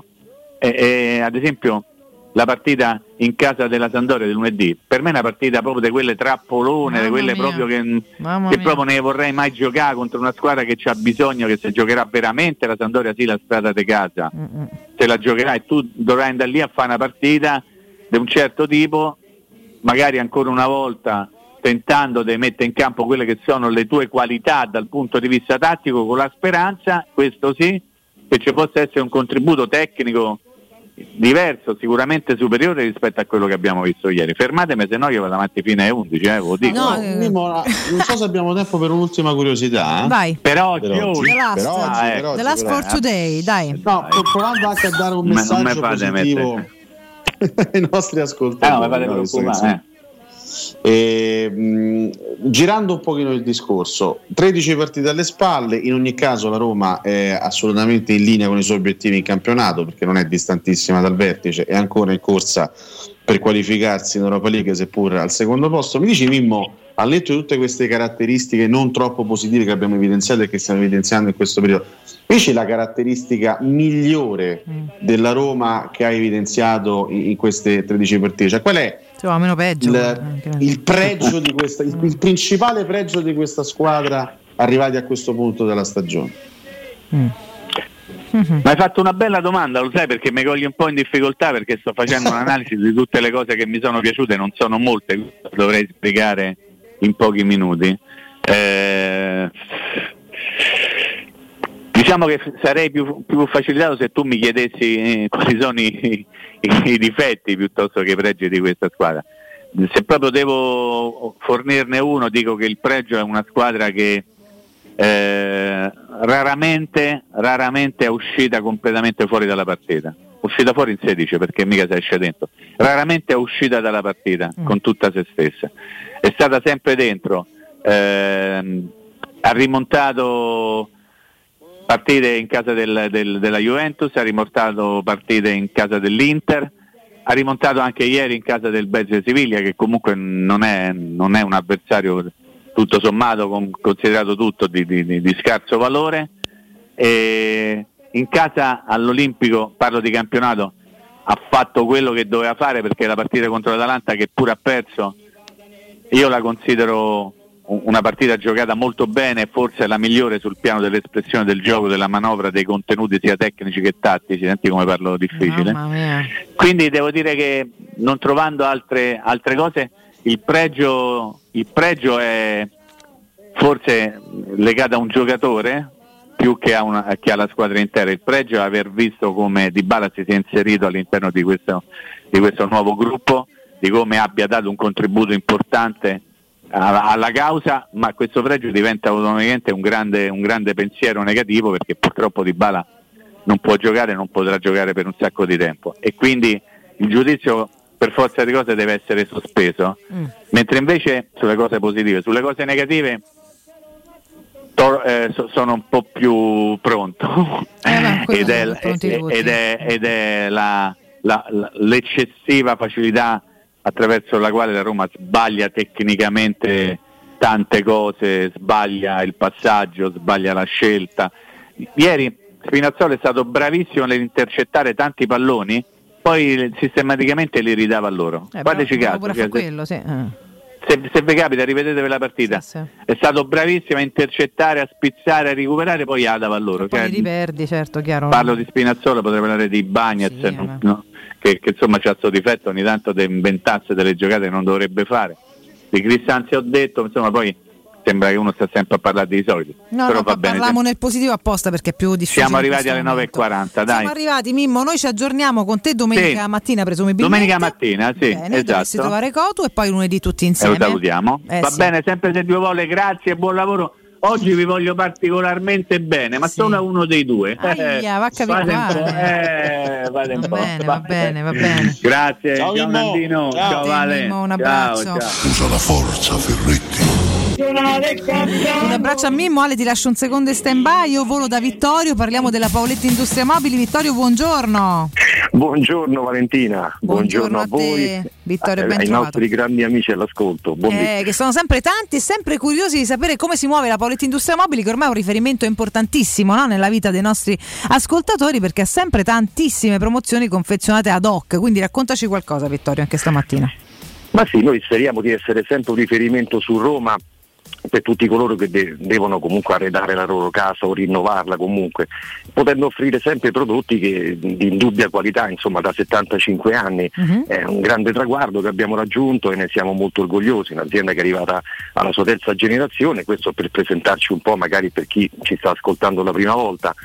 E comunque un grande traguardo che ci, ha, però ci rende sempre tanto molto molto umili perché bisogna essere Sì, sempre sì. come si dice sul pezzo, sapere ascoltare le richieste eh, dei clienti e cercare di soddisfare sempre tutte le persone che vengono a trovarci che proprio perché magari vedono un'azienda da oltre 75 anni sul mercato è chiaro che vengono a trovarci con aspettative anche piuttosto alte. Noi li accogliamo sempre nei nostri due punti vendita che ricordiamo sono la sede storica di via Pieve Torino 80, l'altezza dell'uscita 13 del GRA, direzione Roma, sulla Tiburtina, la zona industriale per intenderci, e l'altro nostro stupendo showroom invece più verso il centro, in via Tiburtina 606, dove trovano un meraviglioso showroom dedicato al mondo cucine Aran e living. E quindi complessivamente queste due sedi coprono circa 4.500 metri quadrati ragazzi. E questo perché è un grande momento? Perché sulla scia dei grandi saldi estivi che sono iniziati a luglio, noi proseguiamo tutta questa grande opera di rinnovamento delle nostre due sedi con tantissimi affari sui prodotti esposti. E quando puoi contare su superfici così grandi, è chiaro che l'offerta si quadruplica. Eh, se immaginiamo che soltanto via Pieve Torino 80, una superficie di 4.000 metri quadrati, dove per ogni categoria merceologica tu hai più di 30, mediamente 35 ambienti esposti, che so, 20 più di 20 cucine, una quarantina di soggiorni esposti, due piani dedicati solo esclusivamente alla scelta dell'armadio e della camera da letto e della zona notte. È chiaro che le offerte si quadruplicano, sono veramente tante, per cui continuiamo questa grande opera di rinnovamento per cui trovate tanti prodotti in pronta consegna, in occasione, in svendita di esposizione, con sconti che vanno dal 35 al 60%, in alcuni casi anche oltre, però insomma la media è questa qui. Beh, per cui venite a Che è un'ottima Prego, media, guardi, Vittorio. E tra l'altro, dimmi tu sempre se è sempre valido, se sbaglio io qualcosa. eh, voi tenete anche da parte, no? proprio in, in nome anche dei vostri ampi spazi, ma oltretutto di un servizio che date in aggiunta stragrande agli ascoltatori, ai vostri clienti. Se qualcuno acquista a prezzo bloccato adesso perché approfitta di uno sconto, però a modo comunque di temporeggiare qualora non potesse mettere da subito no, dentro casa il nuovo acquisto. E questo insomma è un questo è servizio che non è scontato. servizio. Eh, eh. Ma veramente, perché questo è l'altro grande servizio che noi offriamo già normalmente durante l'arco dell'anno, ma in questo momento per i nostri ascoltatori è ancora più vantaggioso, perché vieni, prendi la- l'affare, fai il tuo acquisto, fai il tuo piccolo grande eh, affare autunnale, ma se sei ancora diciamo, in difficoltà perché stai completando i lavori in casa oppure stai magari anche soltanto rogitando o in questo momento comunque non puoi riceverli, non rimandare perché comunque vieni da noi, programmi quella che è una consegna posticipata con il nostro ufficio consegne e il magazzino è totalmente gratuito, quindi un deposito gratuito che ti mette in condizione di fare il tuo affare, il tuo grande acquisto, ma di riceverli poi con una consegna programmata. Esatto, questo ragazzi è, un- secondo me, è veramente un servizio enorme. Diciamo Vittorio per tutto questo e per tanto altro, chiaramente come contattarvi, dove trovarvi, dove venire no, a togliersi la sete famosa col prosciutto, che ci piace sempre molto come metafora. per avere intanto una- delle anticipazioni e curiosare un po' su quella che è la nostra offerta diciamo, merceologica, il sito nostro è il paoletti- il telefono è lo 06 41 11 035 per qualsiasi informazione, ricordiamo che i due punti vendita sono sede storica, via Pieve Torino 80, zona industriale di Buttina, uscita 13 del GRA, direzione Roma, e via Tiburtina 606 più verso il centro, sempre un grande negozio d'angolo con sei vetrine dedicate al mondo Aran e Living. Beh, insomma ragazzi, tanta roba, andateli a trovare e fatelo sempre a nome di Tele Radio Stereo, mi E raccomando. non, e non dimentichiamo che entrambi i nostri punti vendita hanno comunque, la sede storica ha un parcheggio enorme per cui problemi di parcheggio non ce ne sono e su via di Burtina al 634 c'è il garage custodito e convenzionato con noi totalmente gratuito. E questo- 20 metri dal negozio per cui Ancora- problemi di parcheggio non ce ne sono. Ancora più comodo. Vittorio, io ti abbraccio perché il tempo è tiranno, siamo veramente oltre, ma abbiamo detto tante cose belle, tutte le altre andate a scoprire, andate a trovarli. Io ti abbraccio, ti auguro buon lavoro e ci sentiamo prestissimo. Grazie a te Valentina, un abbraccio a tutti. Ciao voi. ragazzi. Teleradio Stereo 927 Noi passiamo da tre tiri con due palle dentro la porta, anche se in fuorigioco una, a 32 tiri e nessuna palla dentro la porta. Non so quale sia meglio, ma forse una via di mezzo sarebbe ottimale. Eh, le famose vede di mezzo, Alessio, quante volte lo diciamo, le famose vede mezzo, noi ne conosciamo poche, però storicamente proprio. Eh. Sì, questo, questo è vero, questo è vero e dai, lunedì ci aspetta un altro test Importante perché la Samp che affrontiamo è una Samp tutta da scoprire, è una Samp che ha dato un piccolo segnale di reazione a Bologna pareggiando la partita in rimonta. C'è chiaramente Stankovic che è un allenatore tutto da, tutto da decifrare in Serie A, comunque un allenatore di, di personalità che sta provando a dare una scossa caratteriale a questa Eh squadra. Sarà una partita difficile, una partita difficile, immagino anche l'accoglienza del pubblico, il nuovo allenatore e la Sampa deve far punti, quindi sarà una- un- un'altra bella battaglia e la Roma dovrà farsi trovare, trovare pronta. Qualche curiosità dalla serata di ieri, se abbiamo un paio di minuti giusto per chiudere. Sì, un, E un oppure- oppure minutino. siamo- eh. siamo- un minutino, Minutino, minutino beh, insomma, vai, vai. Mi ha sorpreso la, la grande difficoltà che ha avuto il Manchester United nel superare eh, l'Omonia in casa 1-0 con un gol in pieno recupero. Tra l'altro lo United sì, eh, che probabilmente dovrà accontentarsi del secondo posto in questo girone perché al momento la, la Real Sociedad sembra essere diciamo solida, molto solida e consolidata al primo posto, quindi potrebbe venire fuori anche qui uno spareggio mica da ridere. E, mh, eh, vedevo altri risultati curiosi, per esempio in, in Conference League, a parte il grande Stefano Caca nell'Istanbul Basaksehir che ha vinto 3-0 contro il Riga, al momento tiene dietro la Fiorentina in classifica. Fiorentina che ha vinto 5-1 contro gli Hearts of Midlothian. No, mi ha stupito questo, veramente questa è una piccola curiosità, il, la, sfida di conference fra lo Steaua Bucarest e il Silkeborg. All'andata, settimana scorsa, il Silkeborg ha battuto 5-0 lo Steaua in eh, Danimarca. Ieri si è giocato il return match in Romania 0-5. Cioè, quindi il- praticamente in, in una settimana il, Sil- il Silkeborg ha vinto 10-0 Perfetto. contro lo Steaua Bucarest. Curiosità non male. Insomma, lo Steaua ha una storia importante a livello europeo, no? una squadra ha vinto anche la Coppa dei Campioni tantissimi anni fa, diciamo che sta un po', sta un po' macchiando la sua storia internazionale con questi risultati. ma Eh, sì, sì, sì, sì, un pochetto sì, perché insomma di trofei ne ha, ne ha messi in tasca diversi e importanti. Vabbè, non lo so. Comunque, strane storie, carino che ce le racconti sempre. Teniamo un po' il filo anche con, con le disgrazie altrui, mica solo con le nostre. Che diamine, con le difficoltà quantomeno, no? Un po' di tutti, perché a volte ci sentiamo Sì. soli nel uno, parla solo di se stesso e sembra sempre che si, si viva la realtà più disastrosa di sempre. Non è così, le storie sono tante, anche in club assolutamente autorevoli, si passano periodi più complessi e noi il nostro continuiamo a vivercelo. Ale, immagino che con te non lunedì, visto che c'è la partita, ma direttamente martedì tutti e tre insieme ci ritroveremo. La butto lì, no? credo sia assolutamente così. Quindi io ti auguro un buon weekend che comunque ti troverà in, ehm, in diretta con i nostri ascoltatori e noi ci aggiorniamo la settimana prossima. Speriamo bene.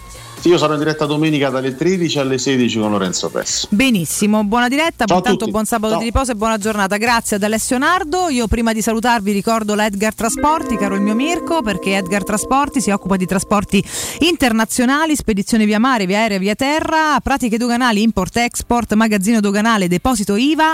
Edgar Trasporti è il vostro partner strategico perché vi accompagna e vi supporta in tutto il processo di spedizione. Edgar Trasporti si trova a Commerce City, dietro la nuova fiera di Roma, il telefono è lo 06 65 00 42 25, il sito edgartrasporti.com. Edgar Trasporti perché la logistica e i trasporti quando sono efficaci fanno la differenza. Noi caro Mirko ci salutiamo, io torno o domattina o domenica, devo sentire Riccardo come è meglio per chi per come, comunque insomma ci sentiamo nel weekend e poi eh, la settimana prossima tutte le mattine dalle 6 con il mio Mirko e con Cato Codunardo a partire dalle 7, quindi ben ritrovati a tutti quanti, buon weekend a tutti, buona decima di campionato, restate comunque con noi che il weekend ve lo condiamo dalle 7 di mattina a oltre mezzanotte come, come sempre, il palinsesto è lunghissimo, il direttore Marco Fabriani per il primo GR di giornata, dopodiché Galo, ehm, Corallo e non Carolle e Augusto fino alle 14 e a tutti voi una buona giornata. Grazie Mirko Bonocore. Forza Roma. Grazie a voi, alla prossima, let's you guys go! E per oggi abbasta.